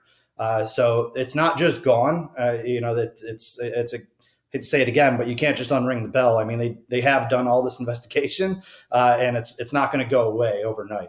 Okay, so building off of that, so we had the initial DOJ investigation. I have to imagine, you know, based on we're certainly not experts in this, but uh, one thing we wanted to flag in our podcast yesterday that we did was like, hey, this is not really a done deal. Like, there's still this DOJ stuff going on that seems like it would have to be, you know, approved in some way. Uh, and a lot of the, you know, monopoly reporters or or people like that that we've seen just kind of floating around on Twitter are are very much saying like what are you guys talking about? Why are you talking about this in the past tense? This is not a sure thing. What what is uh what's kind of your read on it from from where you sit yeah so first of all I love the phrase monopoly reporter it's, uh, it's excellent but uh, I don't I don't think it's necessarily a slam dunk uh, and I don't think there's no chance either I think like just like everything else it probably falls somewhere in the middle uh, there have been some major gigantic mergers that have been allowed to go through. Uh, however, this administration specifically has shown a little bit of a willingness to, uh, you know, crack down on some of these things. I think they they stopped a, a Delta Spirit Airlines deal. They've uh, stopped a handful of other deals. So uh, I I think it unfortunately like it's going to depends on the administration, and I think this one has been a little bit more willing to crack down on antitrust violations. Uh, so I think they're going to take a little bit more of an extra look at it, especially considering that there was already a pending investigation happening. Yeah, and it, I I think it's you know again uh, this is all kind of half-assed like me reading tweets. Uh, obviously, I'm very aware of that, but it, it seems like a lot of it too is focusing on this merger language, and I think there's like a failing business exception and, and things like that. I, I don't know if you have any any light to shed on any of that stuff. You know, I, I, it'll be very interesting to see what type of corporate structuring magic that they try to pull out of the hat here because they've said that the PGA Tour Inc. is still going to, you know, the, the nonprofit arm is still going to be there and they're going to have oversight of events and, you know, they still maintain their nonprofit status, but then there's going to have a whole for profit entity. Uh, so I, I will be very interested to see how they structure that since that is my expertise. Uh, I'm not a litigator, I've just been following this, but the corporate governance and the corporate structure, I will be very interested to see how they how they try to structure that and put it together in a way that they try to maintain their uh, tax exempt status and try to not run afoul of antitrust laws. I mean, the, the, the announcement was very light on details, and I think part of the reason is because it was probably set to be leaked, so they had to just get out in front of it. Um, so I think we need to wait to see. I mean, even Matt McNealy's uh, post today too was talking about how we don't know everything. So I, I think once we see what the corporate structure is that they're proposing and how they plan to get around, you know, dodge those antitrust bullets and the tax exempt bullets and things. I mean, I, we'll see how they how they go about that. It'll be very interesting for sure. So what happens, you know, to the to the best of your knowledge, uh, speculative or or otherwise, what happens if we get to a point where the DOJ, you know, doesn't approve this and squashes this and, you know, do we go back to the starting line? Like what the hell happens then? I mean, yeah, that's uh, the the the 3 billion dollar question because like if they don't, I all, what I do know is it will be an absolute mess uh, if they don't because I, the public investment fund is going to enter the the you know the golf world one way or another. I think they've made that clear. I don't think they ever really cared about LIV so much as they cared about getting into golf. Uh, and I think this was I, I, don't know that they necessarily planned this type of you know insurgence and merger all along, but uh, if the D, if the if the DOJ does block the deal, uh, I don't think PIF just goes away. I don't think LIV goes away. I think I, I don't know if we're starting from square one, but I think it's going to be a, a little bit of a mess to parse through. But yeah, that's that remains to be seen. Oh, all right. Well, John, we'll uh, let you let you get to the golf league. I know you got a golf league tonight, so best best of luck for that. Try to find some good air to breathe uh, up there in New York. And uh, thanks for thanks for hopping on, man. We'll we'll be in touch as as things develop. And uh, where can people follow you? Yeah, you can check me out on Twitter. I'm at J, at jnucci23. Uh, you can also check us out at Conduct Detrimental. Uh, and I am writing and podcasting pretty constantly about the LIV PGA Tour stuff. So, all right. Well, John, thanks for hopping on, man. We are uh, we're going to move on with the show. Thank you to John uh, for hopping on. Hopefully, we can check back in with him as uh, more details come to light and more things. You know, once there are more things to actually analyze about this whole conversation, maybe we can uh, do some analysis. But moving on. So, tried our best today to try to get uh, some players on the podcast to try to get some official kind of comment, all of those things. It's obviously an incredibly uh, complex issue, as you can probably tell from the last couple of days of podcasting. Not really an issue that anyone, uh, especially on the player side, is dying to weigh in on. Uh, so what we did want to do just to make sure people kind of understand the conversation and understand the context and, and what's going on is th- there was a lot of public uh, commentary made today, whether that was Jay Monahan going on Golf Today, whether that was Bryson going on CNN yesterday, whether that was the players that came into the media center. Uh, we wanted to try to round up at least kind of the pertinent parts of those conversations uh, to roll into the podcast tonight. So we're going to hear a couple clips. Obviously, these are not original interviews. These are, you know, appearances that they have made elsewhere, which we will shout out. But so the first person we're going to hear from is Jay Monahan, uh, who went on Golf Today on the Golf Channel. Uh, he was asked about a number of things, and a lot of that we're going to get to kind of as the week goes on and as the weeks and months goes on. I'm sure. Uh, but the big one that we had referenced a bunch of times in the conversation with Randy and I, and and kind of took over social media today, was his answer about the 9/11 families, editorializing from afar, but he seemed pretty pretty struck by the question. He seemed a little kind of jumbled the question. He almost looked a little unprepared for the question. And here is that uh, question being asked by George Savaricas and uh, Jay's answer. Jay, the 9 11 Families United made a strong statement yesterday. They said you co opted the 9 11 community in taking a moral stance against LIV. How would you respond to that group? Well, I, um, I read Terry's comments. Uh, I I, you know, obviously acknowledge her loss and completely understand her position. And to the question that you were just asking,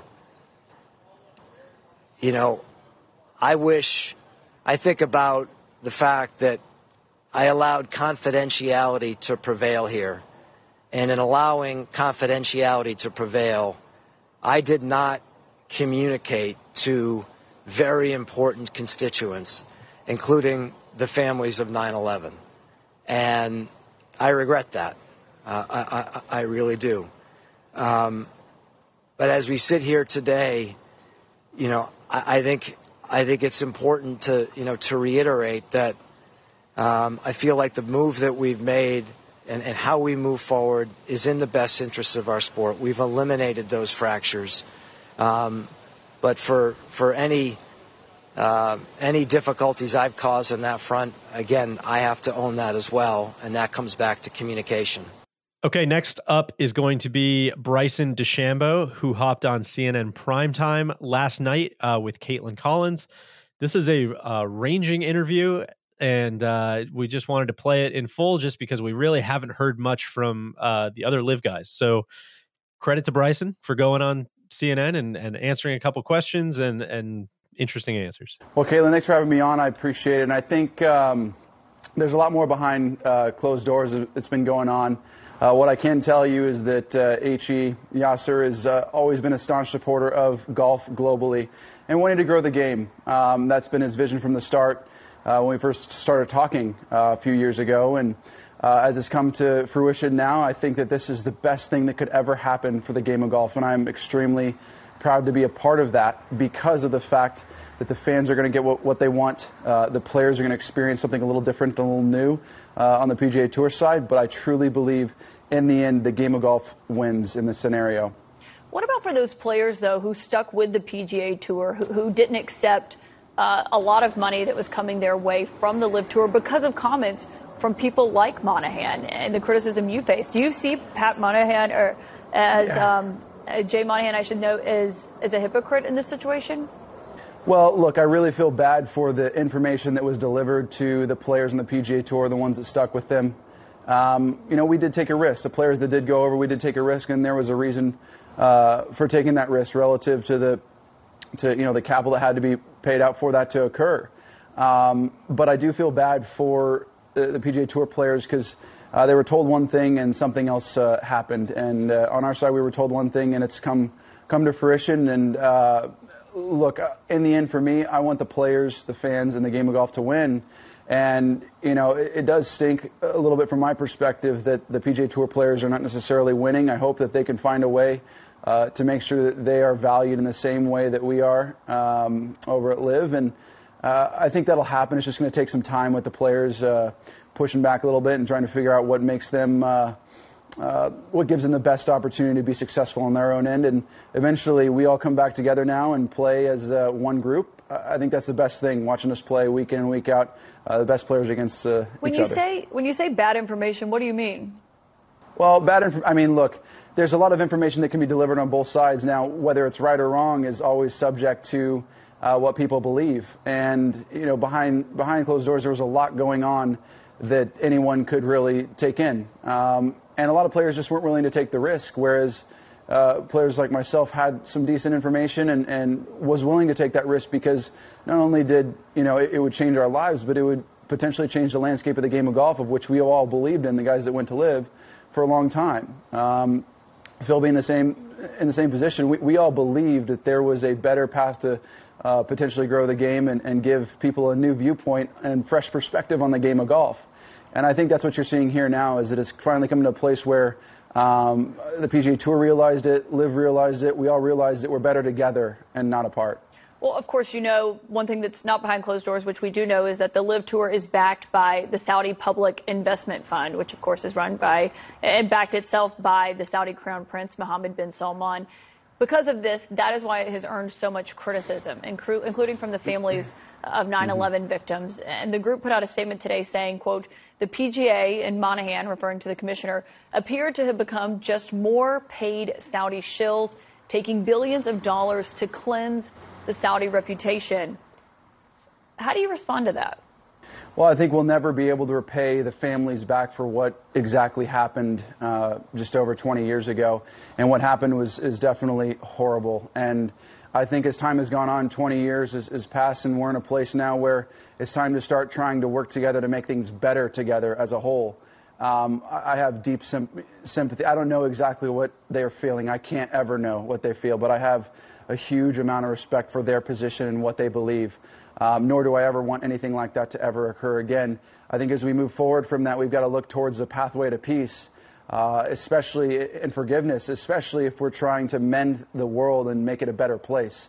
Uh, I think this is what they're trying to accomplish. LIV is trying to accomplish.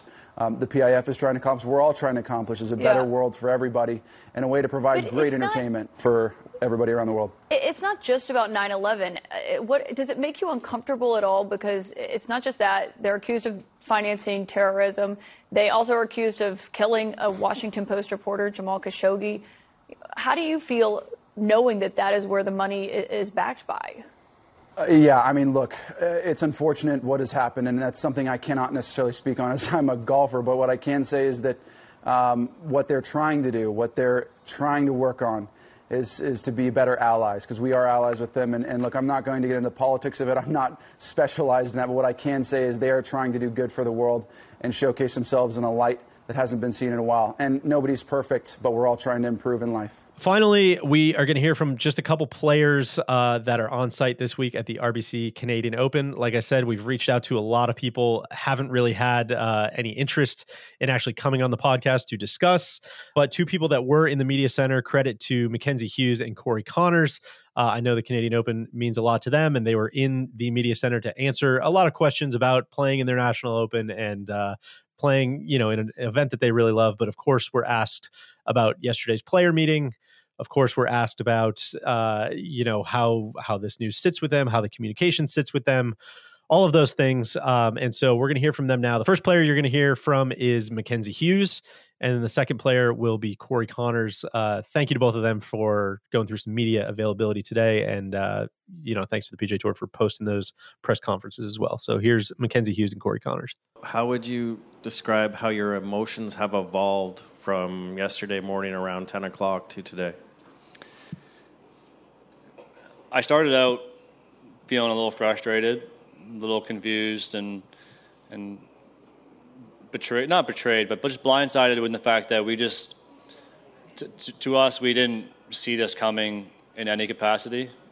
Maybe not for another five or six years, but um, now now we're here, and uh, this is the news that we're that we're dealing with, and yeah, I'd say that now I'm more about collecting information and trying to, I guess, make my own judgments on what the situation is and if it's going to be good for the tour in the long run, which ultimately I do think that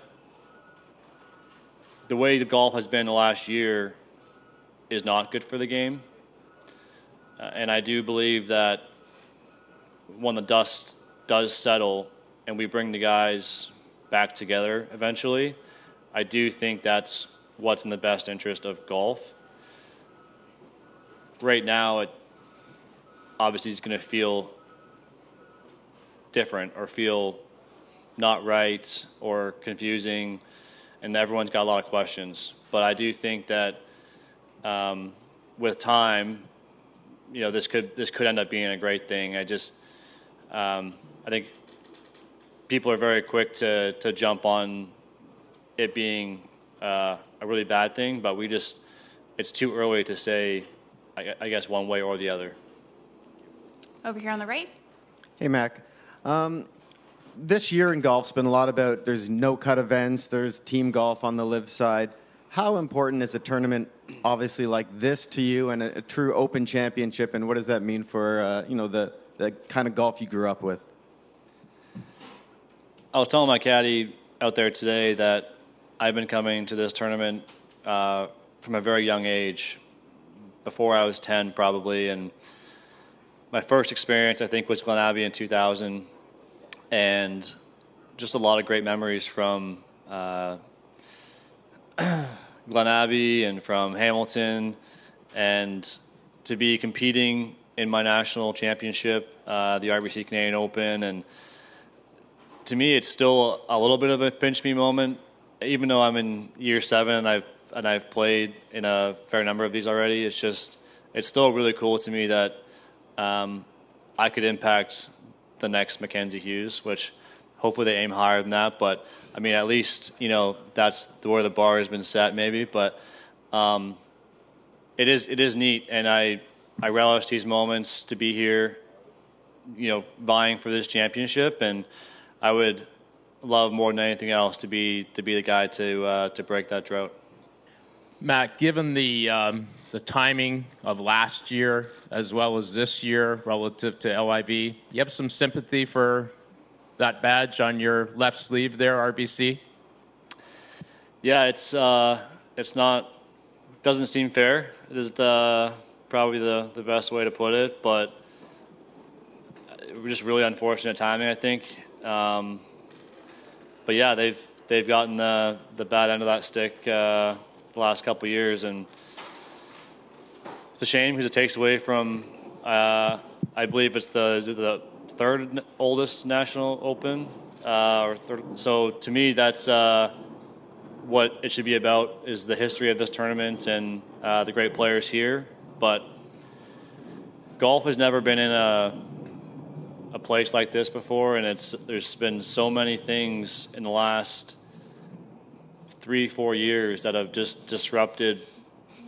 Uh, I guess the the working order of golf. I mean, from COVID into LIV, um, it's just been a very unsettled time for golf. Uh, golf ball rollback potentially. Just it seems like day after day there's something new. So I think if I'm RBC, I kind of accept that this is just the rolling landscape of, of what we're dealing with. Um, and hopefully, like I said, tomorrow once we get going, the tournament starts and we got a good leaderboard going. That'll be the focus of uh, this week. Yeah, hey, uh, just to back to yesterday, um, one more. Uh, the the the players' call with um, with Jay yesterday. Can you sort of describe how it went for you, or sort of the the sentiment that came out of it, and um, you know the, the the feelings around that call that you had, or that you sensed other people had? The the PAC meeting or the the player meeting? The player meeting. The player meeting. Um, I think I touched on it a little bit earlier, but I, I, I just feel as though the first feeling that guys had was just that they were a little bit shocked, shocked by the news. I don't really think many people had this on their radar as a possibility. So that was probably the first emotion, and then the other the other thing was just now guys were trying to um, take it all in, uh, gather information, ask questions, figure out what the next steps were. So there was a lot of good discussion in there yesterday, and a lot of things on both sides that were said that I think will lead to you know good decisions going forward. So yeah, the like I said, golf has just never been uh, disrupted like this before, um, and we're dealing with a lot of stuff right now. So I think once we get kind of past the initial phase of this or the initial part of this, um, like I said, it could be it could be a great thing for golf. We just uh, we don't know. So um, that was kind of the, I guess the, the, the majority of the uh, emotion or the feeling yesterday. I guess this not to. Uh, is there any sense of like the emotional whiplash at all? Sort of like you know you go a year and this is how you know we look at things, and then all of a sudden one day happens, and it's like, oh, we have to look at it this other way. Is that sort of hard to wrap your head around at all? Um, yes and no. I mean, we've been through a lot, so while there's some aspects of it that may surprise you, you're also kind of used to having bombshells dropped uh, every now and then with you know LIV forming and you know having their first events and then uh, to where we are now there's just been there's been lots of big news over the last year so i don't think that we're i, I mean we're essentially I, I, guess you just know you're in a bit of a chaotic time so there's uh, lots of stuff happening and uh, we're just trying to deal with it the best we can on the fly Hi, Corey. It's Peter Robinson. I'm wondering if, uh, I'm sure you were shocked yesterday at this time, but I'm wondering if you had 24 hours to sort of calm down and think about the events of yesterday and if you can give us some perspective, if it has changed or generally. Yeah, it was definitely uh, you know, shocking news to, you know, caught off guard a little bit. But, you know, to be honest, I haven't, you know, digested much of it. You know, this being such a big week at the RBC Canadian Open you know, my, my focus is really on that. But, you know, what, I'll say is, you know, I, I, do have a lot of faith in the leadership of the PGA Tour. I know there's um, a lot of smart people working for us that, you know, we'll make the right decisions. And, um, you know, the, right away, you know, some players may not necessarily agree with the decision, but I, I certainly have faith that, uh, you know, it's, it's going to be a positive direction for the PGA Tour, and, and I have a lot of faith in our leadership. Hey, Corey. Um, this is the second year in a row that some blockbuster news breaks at the Canadian Open. Sort of how unfair do you think that is, and is it something that you kind of hope that the tour would keep in mind when they're redoing this any schedule for next season? Yeah, it's you know unfortunate timing for for the news uh, that we got yesterday, and like you mentioned uh, last year, you know, it was there was a lot going on in the golf world during this week. So, um, you know, I definitely, you know, feel for, for RBC. I think it's unfortunate timing for this event, the RBC Canadian Open, and you know, unfortunate timing for RBC, which you know is such a great partner of me and a great partner of golf and the PGA Tour. You know, having the RBC Canadian Open and RBC Heritage. Uh, so, you know, I definitely feel bad for them a little bit. But you know, saying that, I think uh, there's still going to be a lot of a lot of focus on the RBC Canadian Open this week, and it's going to be uh, an exciting week. And going back to yesterday, do you think the um, there's clearly some anger between with some of your colleagues, maybe your, even yourself? Was it more to do with the deal that they know of it so far, or how it was delivered? Um, it's it's hard to say. I think you know a lot of the the players didn't really get an opportunity to to understand, and um, you know just made made some judgments prematurely. And you know certainly everyone is entitled to to their opinion. And you know at first I was a little caught off guard, but um, you know trying to trying to understand the situation, which again I really haven't dove too deep into it, but I, I do trust the, the leadership of the PGA Tour, and um, you know I think people just don't like being surprised by things, and you know with it being a you know a player-led tour, you know it was off-putting for some some guys to you know receive the news the way that we did, but. Um, you know, again, my, my belief is that you know we've got some smart people working on our behalf, and they're doing uh, you know the, be- the best thing they can for us as PGA Tour members and for the game of golf. All right, we have uh, batted around the order, and we're back to the top. Randy, we're bringing you back in. Uh, 0 for one, failed bunt. Coming back to to get another look at this pitcher. Uh, love your love your chances second time around. Welcome back. Yeah, thank you. I, I do too. I I was I, I saw it big the first at bat. Just you know, didn't get the bunt where I needed it to pass the pitcher. Also bringing in uh, another your your partner in crime for what was supposed to be an LPGA podcast. Obviously, you guys chop it up on the LPGA once a week. Uh, we still are going to talk a little bit of LPGA. Obviously, there was some news uh, this week that that kind of uh, superseded that in the in the world of golf this week. Cody, how are you? Greetings. Hello. Good to see you. Gentlemen, how are we doing? Thank you for inviting me onto this here podcast. I'm excited to talk LPGA, a little global political foreign policy stuff and overall uh 9/11 takes. So I'm here for whatever you need. Cody, let me start with you. Pro or anti 9/11? Let's let's start there. Very very anti. Thank you. I want that on the record before we get going. No, I Did, I'm did- d- sorry, DJ. Did did with any of your guests? Did you cover the Bryson CNN interview today? We did. We rolled that audio, Okay. and uh, I, I think that speaks for itself. Big, and unless you have anything to add. Uh, no, just as our good friend Spencer Hall pointed out, I think Bryson literally apologized for nine. Like he was complicit in it. It seemed like what a what a wild, wild five minutes that was. it's uh, you know, if I, if I was a professional golfer, I think I'm probably just taking a couple plays off this week. You know, just just cash me out. I, I'm not uh, I don't need to play this hand, but you know, I guess other people feel differently. So, Cody, we've we've been uh, just spewing nonsense about the goings on of the last couple days. Uh, we don't need to belabor, you know, too much of of the personal stuff and and obviously you have a uh, a complex history with uh with the country of Saudi Arabia but I would be not doing my job if I didn't ask kind of how you're feeling what what's what's on your mind over the last couple days It's a lot going on, a lot to unpack, gentlemen. you guys know I'm in the same boat as you guys. I've actually tried to get away earlier in this week. Went and hung out with some of my my Patriots. I was at the Great American Dunes in Western Michigan, trying to get a little uh, camaraderie and fellowship in with the like-minded people. You know all that, and then this whole world, the golf world, seems to be on fire. How do I feel? I'm really like if everything that is proposed goes through, I'm happy because I'm I'm like jacked to see the best players in the world competing more.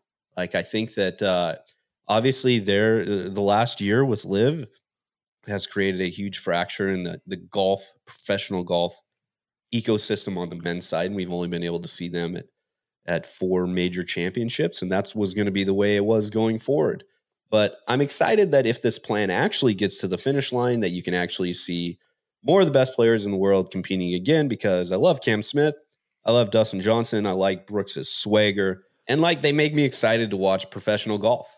And the more that they're around, the better. Now on like you want to talk about like the the finance side and and where how we got here and what actually is going on and where is this going to take us?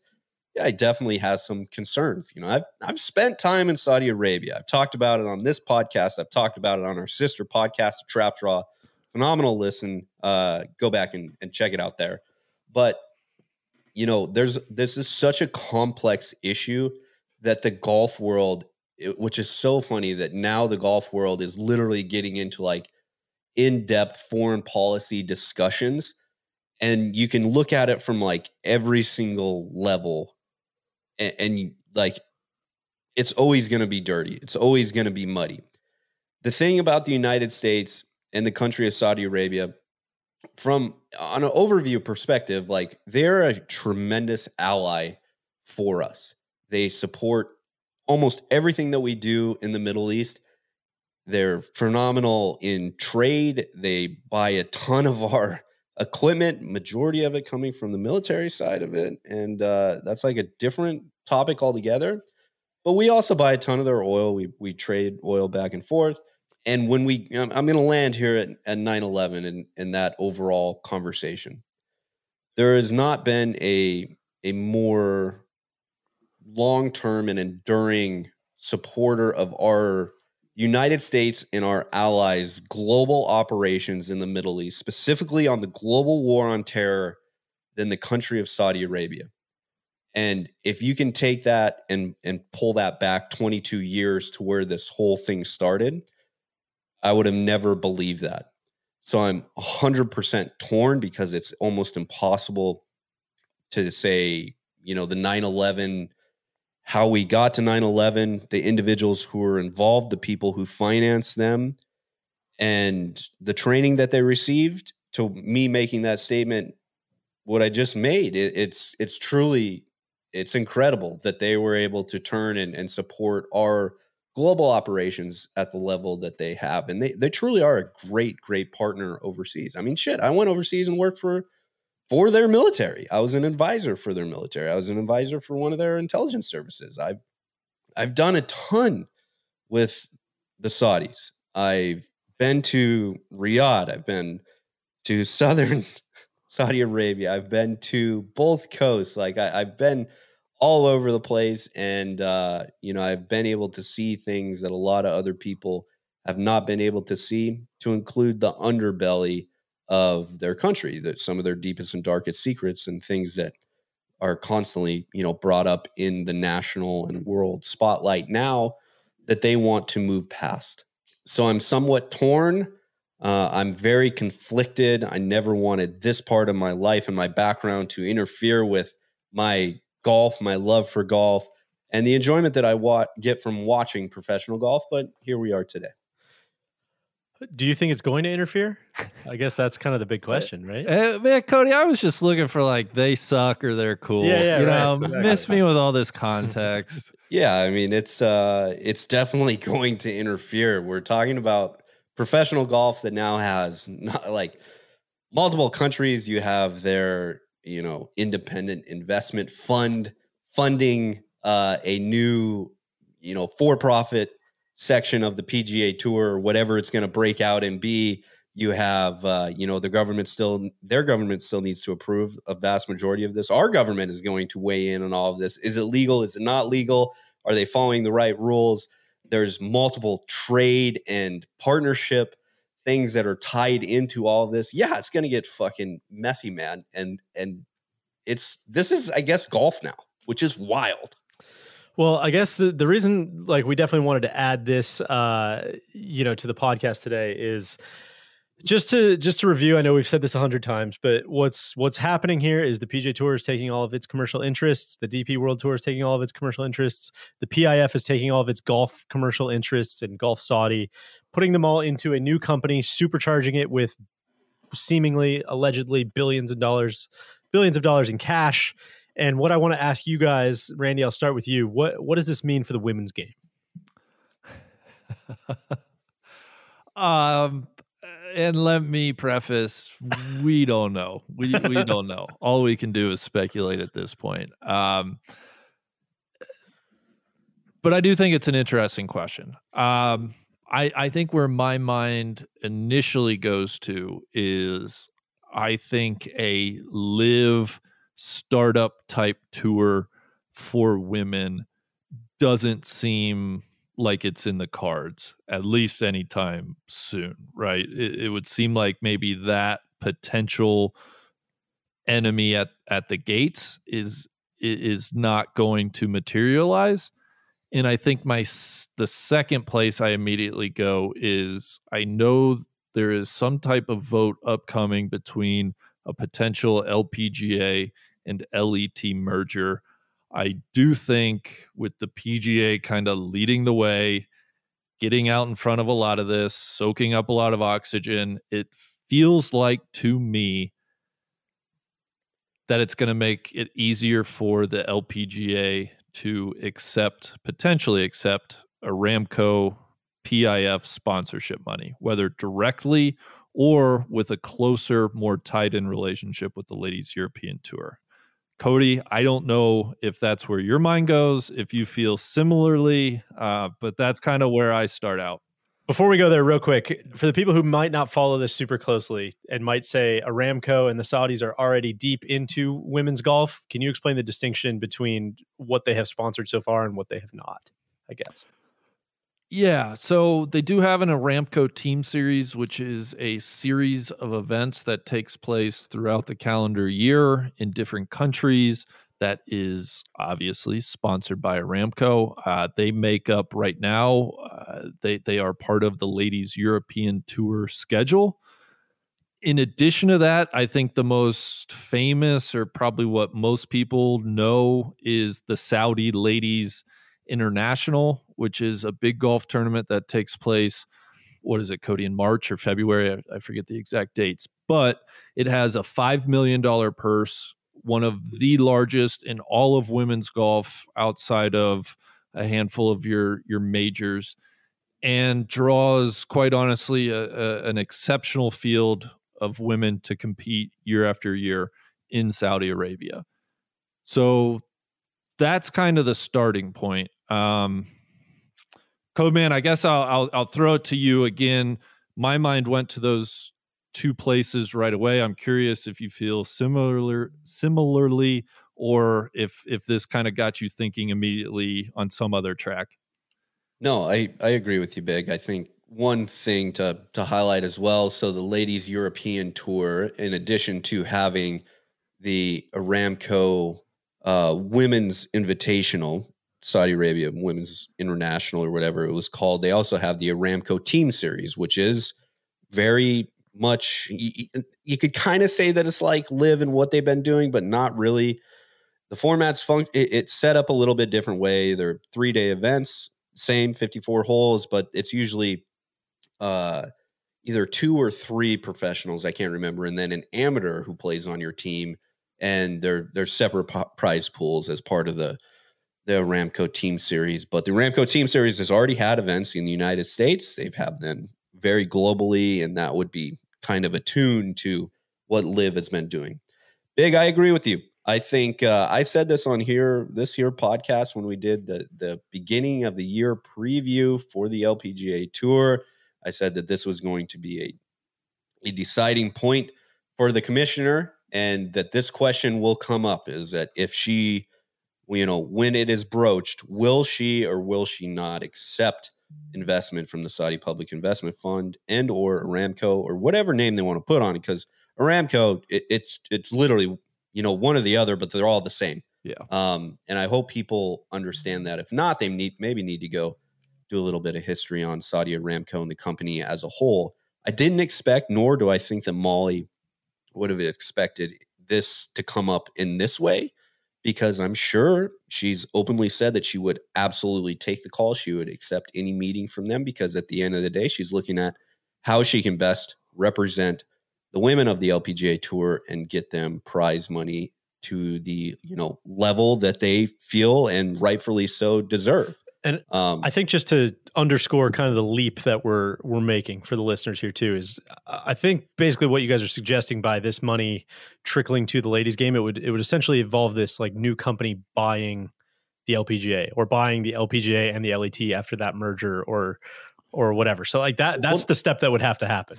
In order not not even I think uh you know uh Aramco is the presenting sponsor of the entire ladies European tour.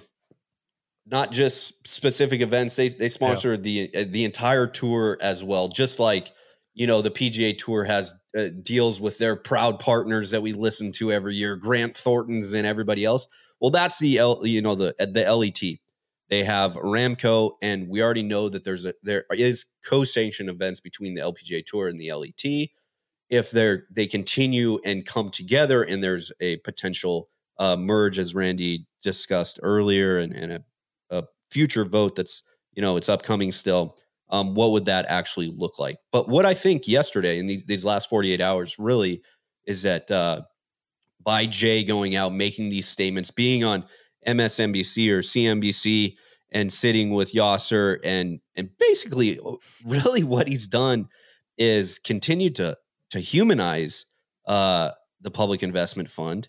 He in in like he's turned himself what he's going to end up being uh, a martyr in the situation, but really he's just going to take all the heat and basically create a clear runway uh, for Mollie to go in and have those conversations and figure it out. And, you know, I, the women have, you know, there's been Ramco, there's been Golf Saudi, who's sponsored LPGA players in the in the past. There's there's dozens of women and caddies on the LPGA tour who wear, wear Golf Saudi uh, or Aramco logos on their golf bags, on their hats, on their clothing, and this will just continue to humanize it for the LPGA moving forward. And I would not be surprised if you see uh, Aramco or just straight up PIF sponsored events on the LPGA tour uh, coming very soon.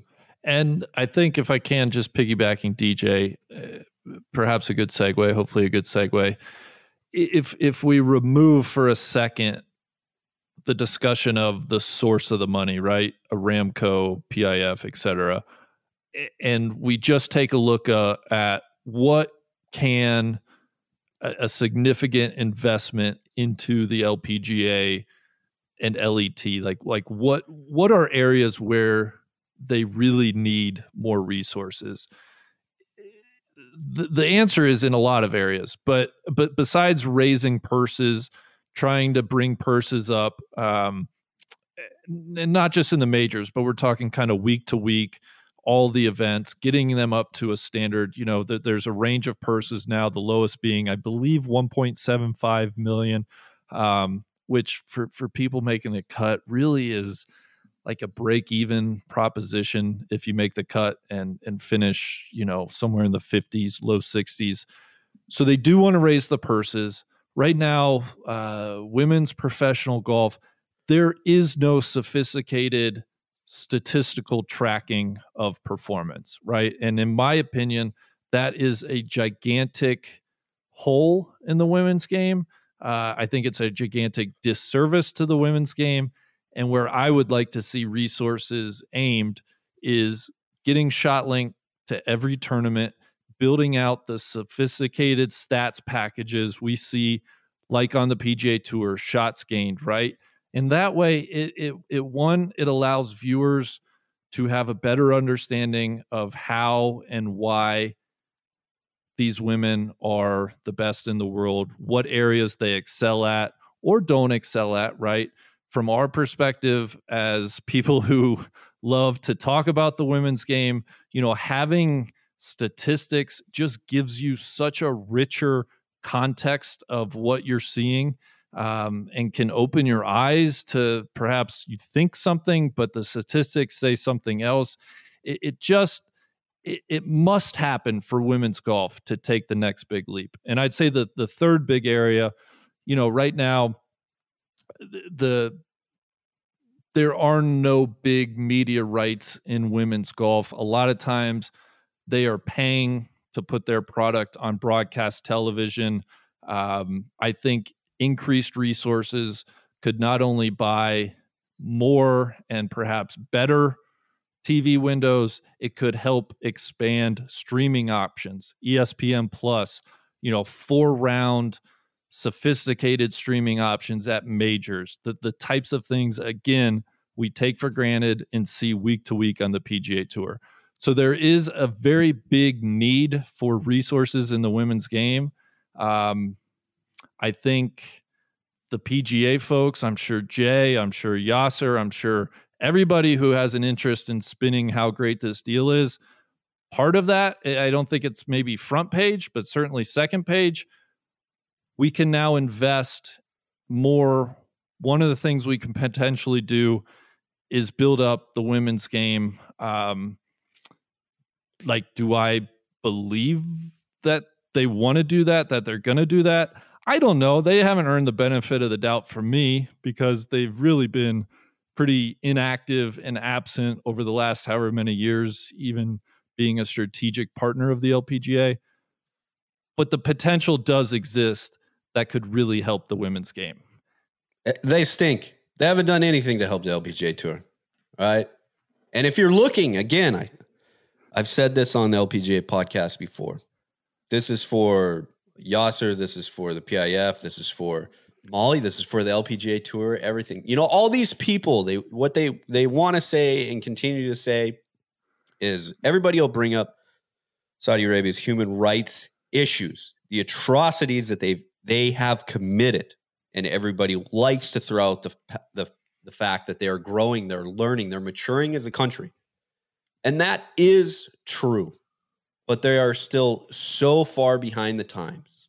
And I was absolutely shocked when Aramco and PIF initially started sponsoring women's athletics.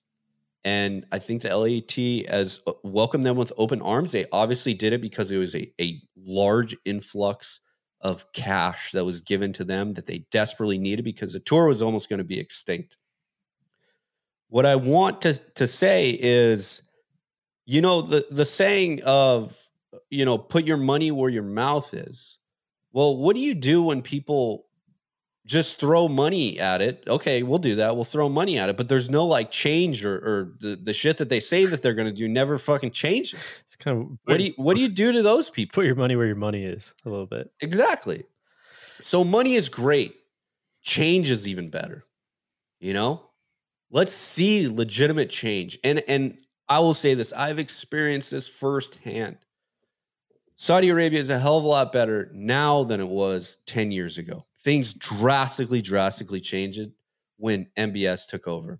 And I understand that there's been a ton of wrongdoing since then. And I'm not by no means white knighting for the guy or anything like that. He's clearly fucked up on a lot of different things. Horrible, horrible things. All right.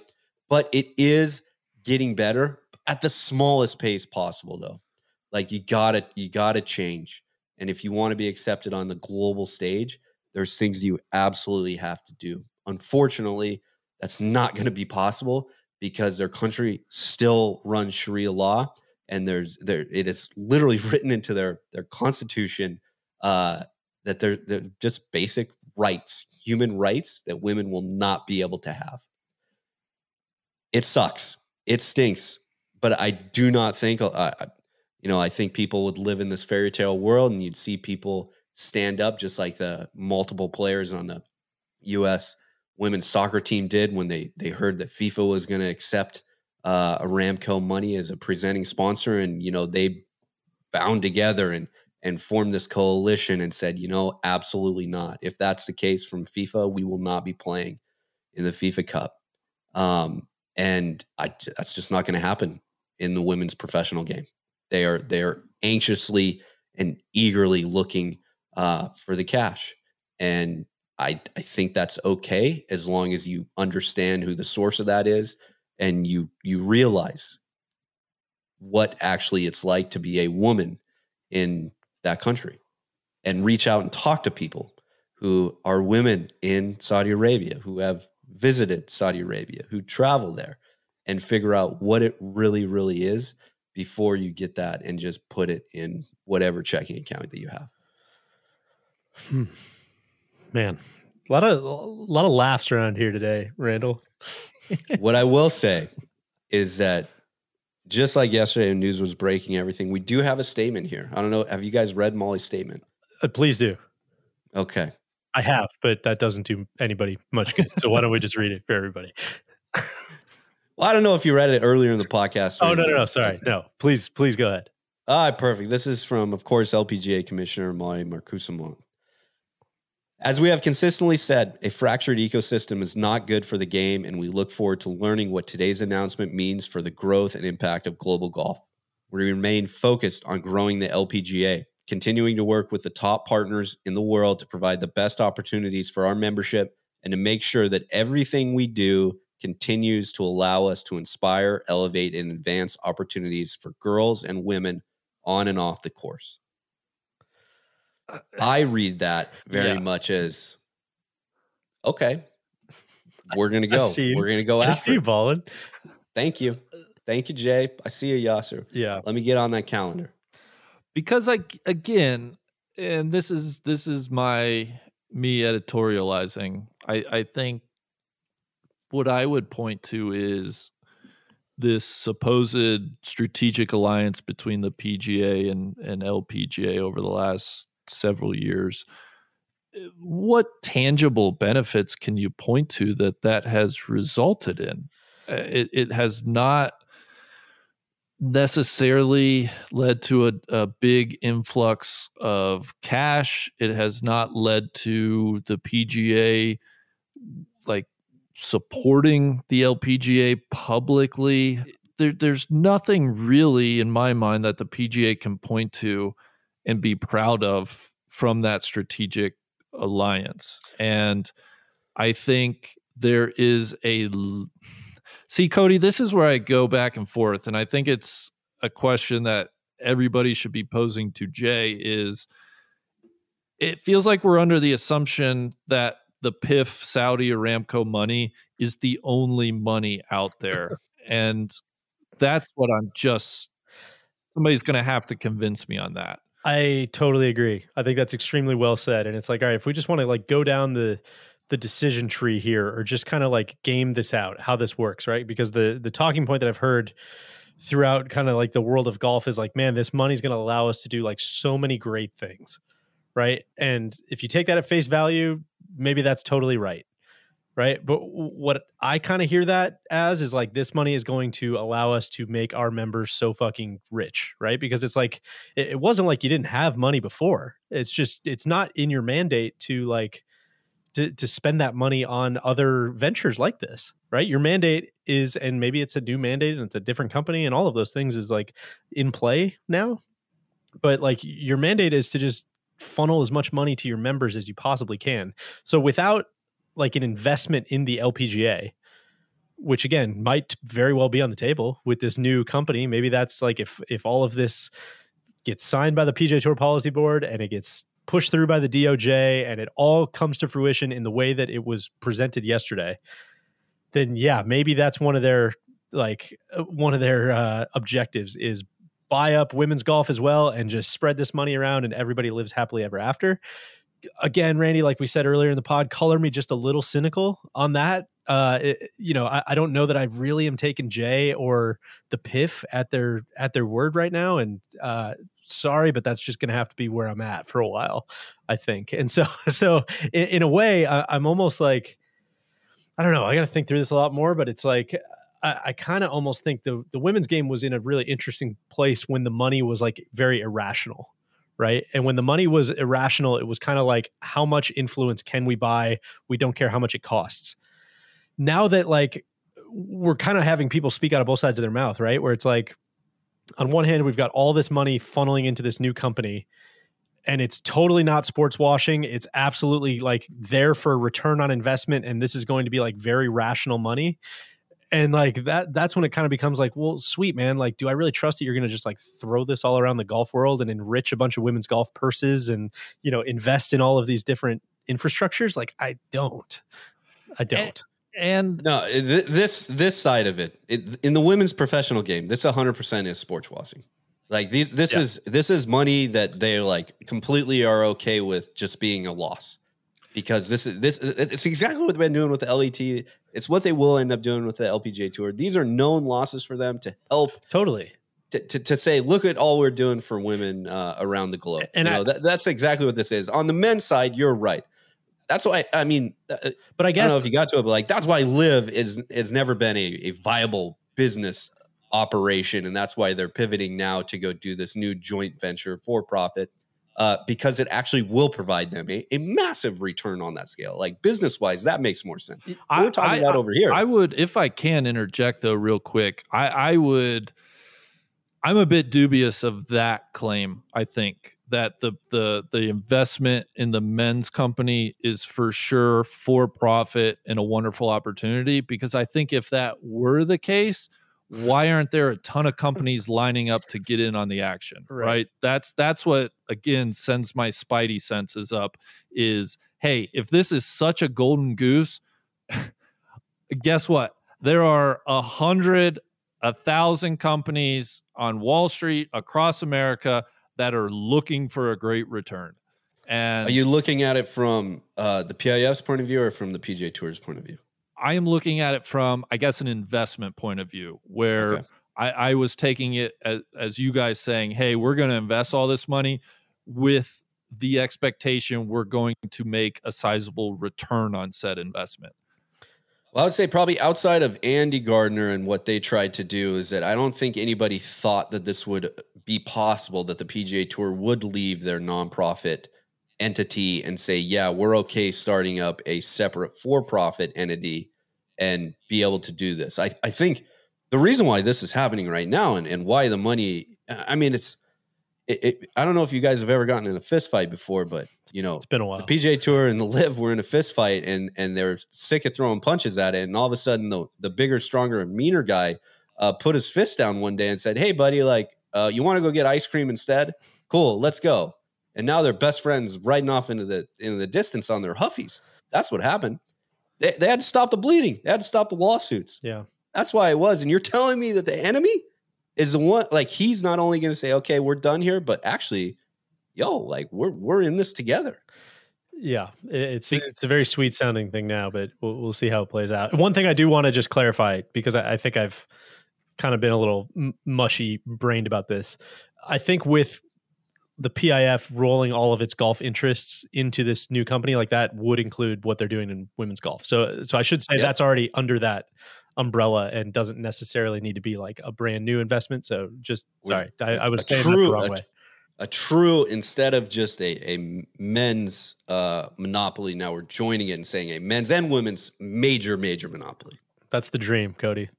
That's that's the hope. That's what we can all aspire. to. Power powerhouse. Should guys, should we leave the conversation here? There's we could talk about this for another four hours. Yeah, I think if if I may, can Give you I the last word, Randy. Well, I, I just want to end on I, I think I I think the the women gladly taking Saudi money might be the most prudent thing for them to do.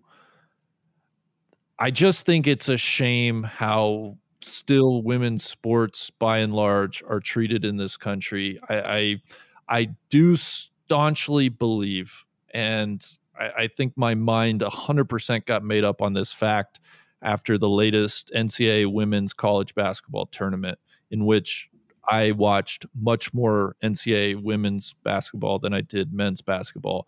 I truly believe if anybody, somebody made a real investment into the product of women's golf, I think that investment would pay off for them over time. And I know that a lot of companies are spending. I think, Cody, it feels like it's a lot of diversity and inclusion budgets and not truly business investments with an eye towards hey, we believe, we see a vision, we can build this into a profitable thing. And I think that's a shame because you look at women's soccer, you look at women's tennis, you look at NCAA women's basketball. If a broadcast partner, a sponsor put on a good product, I believe people will watch. Yeah, hundred percent. Well, Randy, speaking of a good product, we've had this in the can for a couple days now, but we were able, Soly and I were able to chat with uh, Rose Zhang after her win at the Mizuho uh, tournament at Liberty National. Obviously, a pretty uh, historic win for Rose in her first uh, her first start. Anything you guys want to say about that before we roll that interview? I just want a little quote in here I'm going to throw in again. Uh, obviously, Rose is unbelievable. She's an unbelievable player, unbelievable person, and what she's done is pretty amazing. If I can do something along those lines, I think I'm gonna- do pretty well. Ludvig Åberg. but honestly, it's feel it, this feels like it was a month ago. Yeah. I'm so Yeah. excited for Rose. I mean, it's phenomenal. She won her pro debut. Uh, great, you know, comments from her being like, I was just, you know, happy. I was trying to make the cut. I did not expect this to happen, which we all know. Like Rose is a, a, a fighter, man. She's a true competitor. Um, but I did not expect her to win straight out of the gate. Biggie, I, I'm I'm I'm so excited for the rest of the year on the LPGA tour because you know we've been saying it for a while. Like Rose is coming, but man, she she's already here. Yeah, I know. Hand up. I I was I was telling people I think we need to temper our expectations. I think she has a super high floor. I don't think she's going to win right away, and she just went and just proved me all kinds of wrong. It, it I am so happy for her. DJ, you and I got to to meet her, spend time with her. Um, February of 2022 when we did the documentary on Stanford women's golf, and she is just absolutely the type of person who you enjoy being around, you enjoy learning their perspective, and you can't help but rooting for them. So, so, so happy for her. And I'm also happy for women's golf because anytime somebody like this comes along, it's great for the game. Uh, Code Man, you and I will have to get a lot more into it at a later time. But yeah, I, it, I mean, just like the PGA Tour to take like the best thing to happen in years and years and years on women's in, in women's golf, and they gave them one freaking day, you know, know. before they dropped this news on them. It just, I, I do feel badly about that. Well, guys, let's uh let's roll this interview with Rose. Uh Randy, thanks for all the uh the thoughts, the uh the banter today. Cody, great to talk to you as always. And uh we will uh, we'll see you guys next time. Cheers. Thanks, Deej. All right, uh, taking a quick break, taking the controls away from Randy here. Uh, we're going to welcome in somebody to the podcast who's probably been on the podcast more than Randy over the last couple months. Uh, that is, of course, Rose Zhang. Uh, she doesn't stop winning, so we keep calling her and taking up more of her time. Rose, how are you? Where are you? What's what's going on? I'm currently in New York City at the Excel office in Mr. Mark Steinberg's office, and it's just been incredible. Um, you know, the last 24 hours have been absolutely insane. I could not have imagined this week to turn out in the way that it has, but now I'm here enjoying the moment. I was on top of the rock, just taking some pictures and uh, had a New York bagel and enjoying every moment. Uh, talk to me a, a little bit more about like what the last I don't know 18 hours have have been like for you, kind of since since the last putt dropped. I mean, you've you've won a lot, obviously, in your uh, in your young career, but I, I imagine this one had to be a little different. Uh, it certainly has been. Um, well, after that little putt dropped, um, I was just bombarded with people, um, bombarded with kids, my family, friends, um, my my dad, and uh, we've all just had a bunch of media just on me. Took a lot of photos, had an award ceremony, did media until around 10 p.m. And I just had to get back to the hotel. Um, got back to the hotel, FaceTime friends, um, took a quick breather, and then I slept at around 2:30. So it it definitely uh, screwed up my sleep schedule a little bit. But this morning, um, had a couple interviews. I was on the Today Show. Later on, I'm going to be on the ESPN Sports Center. So it's just it's just been hectic, and you know, starting out the week, it's already been chaotic with a bunch of media, me announcing me as a professional. Um, so, you know how how fitting it is to call this week a chaotic week uh, from start to end.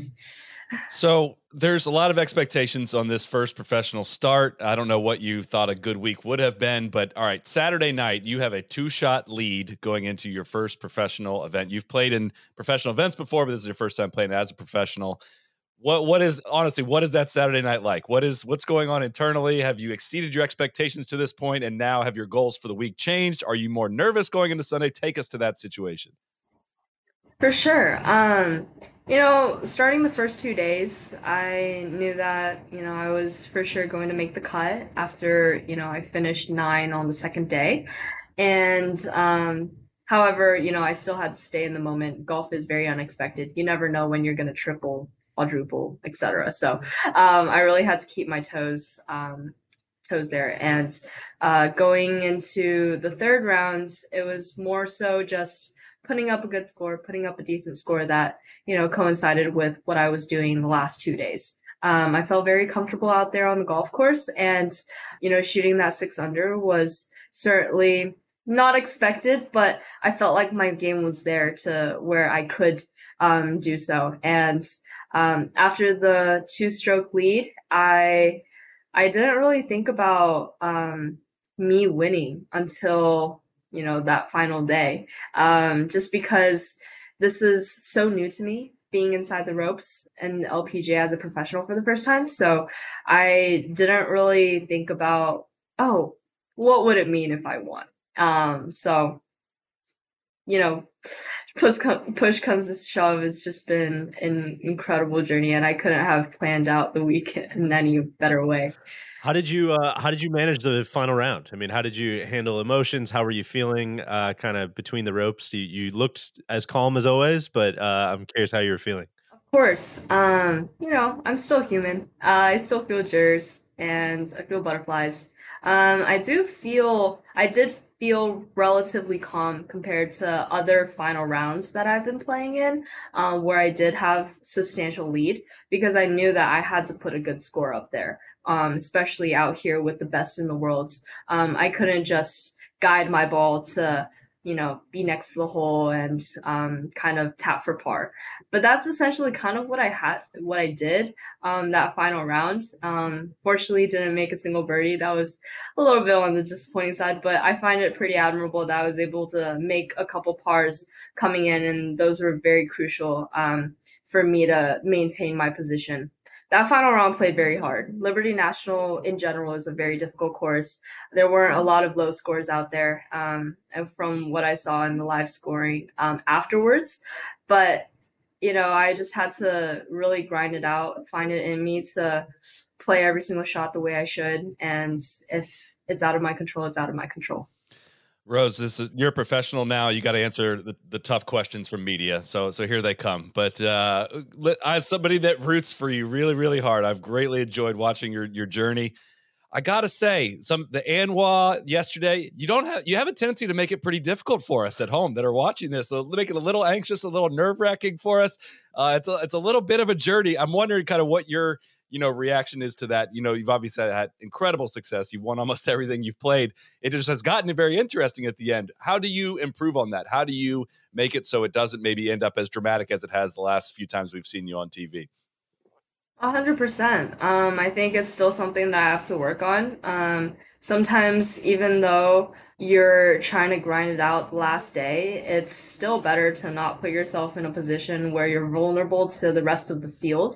And that's something that I still have to continue working on, even though it's not necessarily me being super nervous. I do want to figure out um, in what ways I can improve my final round to make sure that, you know, I end on um, a good note or I end on um, a round that you know kind of coincides with what I've been doing well the previous couple days. So that's still something that I want to um, improve on and work on. So I do find a lot of areas of improvement. Um, for example, putting, short game, you know, that's always going to be something that I'm going to have to um, tone in on and uh, hone in on for especially upcoming events like major championships and future LPGA events. Um, but I do tend to make things very interesting.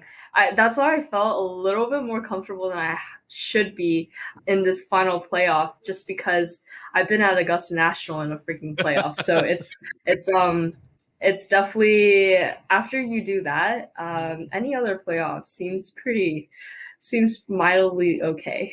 Well, so It was noteworthy to me though too on this podcast after the ANWA. You said your decision on 15 was one of the worst decisions you've made ever uh, in your golf career. It seemed like you were presented with a lot of those opportunities at Liberty National and and as well at the NCAA's. And when it wasn't there, when you didn't need to force it, you just laid up and you relied on your short game, and it, it was an easy uh, easy path to victory in both of those. I'm wondering if you learned something from the ANWA and have and have already implemented it because it looks like that to me. Definitely. You know, sometimes going for it and being aggressive uh, will give you rewards, but there's greater risks in different situations. And especially when you're under pressure, it's very hard to get the shot out um, or execute that risky shot when there are a lot of consequences on the line. So uh, for what I experienced at ANWA. It was certainly not a pleasant one. Um, I know that it went the way that I wanted it to, but going forward, you know, you only learn from your mistakes. And um, I definitely learned from that one. And that allows me to go forward with um, more improvement towards my game. So I feel like um, even after this event, there's a couple things that I did that I feel like I could work on um, and potentially become better. I, I want to ask a little bit about this week specifically, and if if any of the unique kind of nature of that tournament helped you on Sunday, because playing with Anna Davis had to be, and trying to win a you know LPGA event had to be kind of a surreal thing that I, I would imagine had a bit of a calming effect on you. But uh, I'm curious how you felt. It was super fun. Throughout the week, I just felt really close to the AJGA juniors. Um, back in 2021 when I graduated high school. I played my last US girls event and these are the goals that I've been playing with um, in that final event. So especially with Anna um, being close with a lot of my teammates at Stanford and being close with a couple of my other friends, um, we just naturally, you know, became pretty good friends and uh, throughout the rounds we've just been making jokes at each other um, because there's a lot of common ground that we have um, so just being able to stay comfortable was very pivotal for me. And I felt like Anna was just beside me the whole time. We were just having a good old round and it was just going to be a fun one, um, one for the memories. But even in the weather delays that I was in this past week, um, I was just hanging around five, six juniors and we were just talking about college life and graduation, high school life, high school drama, etc. well, uh, I guess we'll we'll get you out of here uh, shortly. I know you got a, a, busy day, but I'm curious. You know, it's it's got to be quite a whirlwind. I know you've you've almost uh, you've composed yourself like a pro for a very very long time. But I'm curious how how's the whirlwind going? How you doing? You you feeling all right? You feeling overwhelmed? How's how are things? I'm feeling all right. I feel like I've quickly learned how to you know shift gears and relax a little bit after a lot of chaotic things happening. But you know, it does take a toll. So the next couple days I'll just be I don't I don't know, I'll just be laying low a little bit, doing my work, finals, tests, and um I'll be hanging around with friends, having good meals. Um, so it's not anything too crazy. I think I keep things relatively simple, and I have people around me who keep things simple for me. So I really appreciate that, and that allows me to just keep grounded and um, do what I need to do to make sure that I'm okay the next couple days. Did I hear you still need to move out of your dorm? When, what's the timeline on that? How's that going to get done? Is that a, is that an accurate story? Yes, it is very much accurate. Um, I am going back to school today, and then I'll be taking a test tomorrow. I've got three more finals coming up, and then I'm moving out the 13th but then my parents are going to help me, um, which is good because last year it was right before the US Women's Open and I had to move out by myself with another teammate. And I'll be going back home for probably three days and then KPMG is coming up. So I'll be flying back to Jersey. Man, whirlwind. Well, uh, we will uh, we'll let you go get started. What what test are you most worried about, by the way? Um, I am worried about my CS 106A mm. class. Computer science. Python is not my language, and when you don't have a lot of time to code, you you don't really know much of the syntax and sure. there's AI for that, that so now. Come on, use AI. Yeah. ChatGPT, please help me with studying. That's good. You gotta learn to code in case this golf thing doesn't work out. That's that's smart. I like it. Uh, Well, Rose, uh, enjoy uh, enjoy the rest of the day. Congrats again. We're all so happy for you. Good luck on Sports Center. Don't say any bad words on TV. And uh, you know, I'm, I'm sure if you keep playing in tournaments, we'll, we'll keep catching up with you. All right, thank you for sticking with us. Uh, that was a long, beefy couple of days of podcasting, and you know, I want to give a big shout out to our guy Phil Brame, who is a producer on this podcast.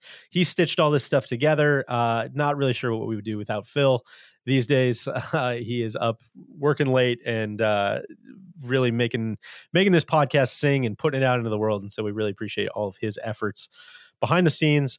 We don't really have a great feel of what our schedule is going to be going forward here. Obviously, we'll do the Sunday night pod, but depending on how news breaks, I mean, we might do another pod before that. We might do another three pods before that. So stay tuned and we will uh, we will talk to you when we talk to you but thank you for watching thank you for listening and uh, we will talk to you guys soon cheers Be the right club. Be the right club today. Johnny, that's better than most. How about him That is better than most. Better than most.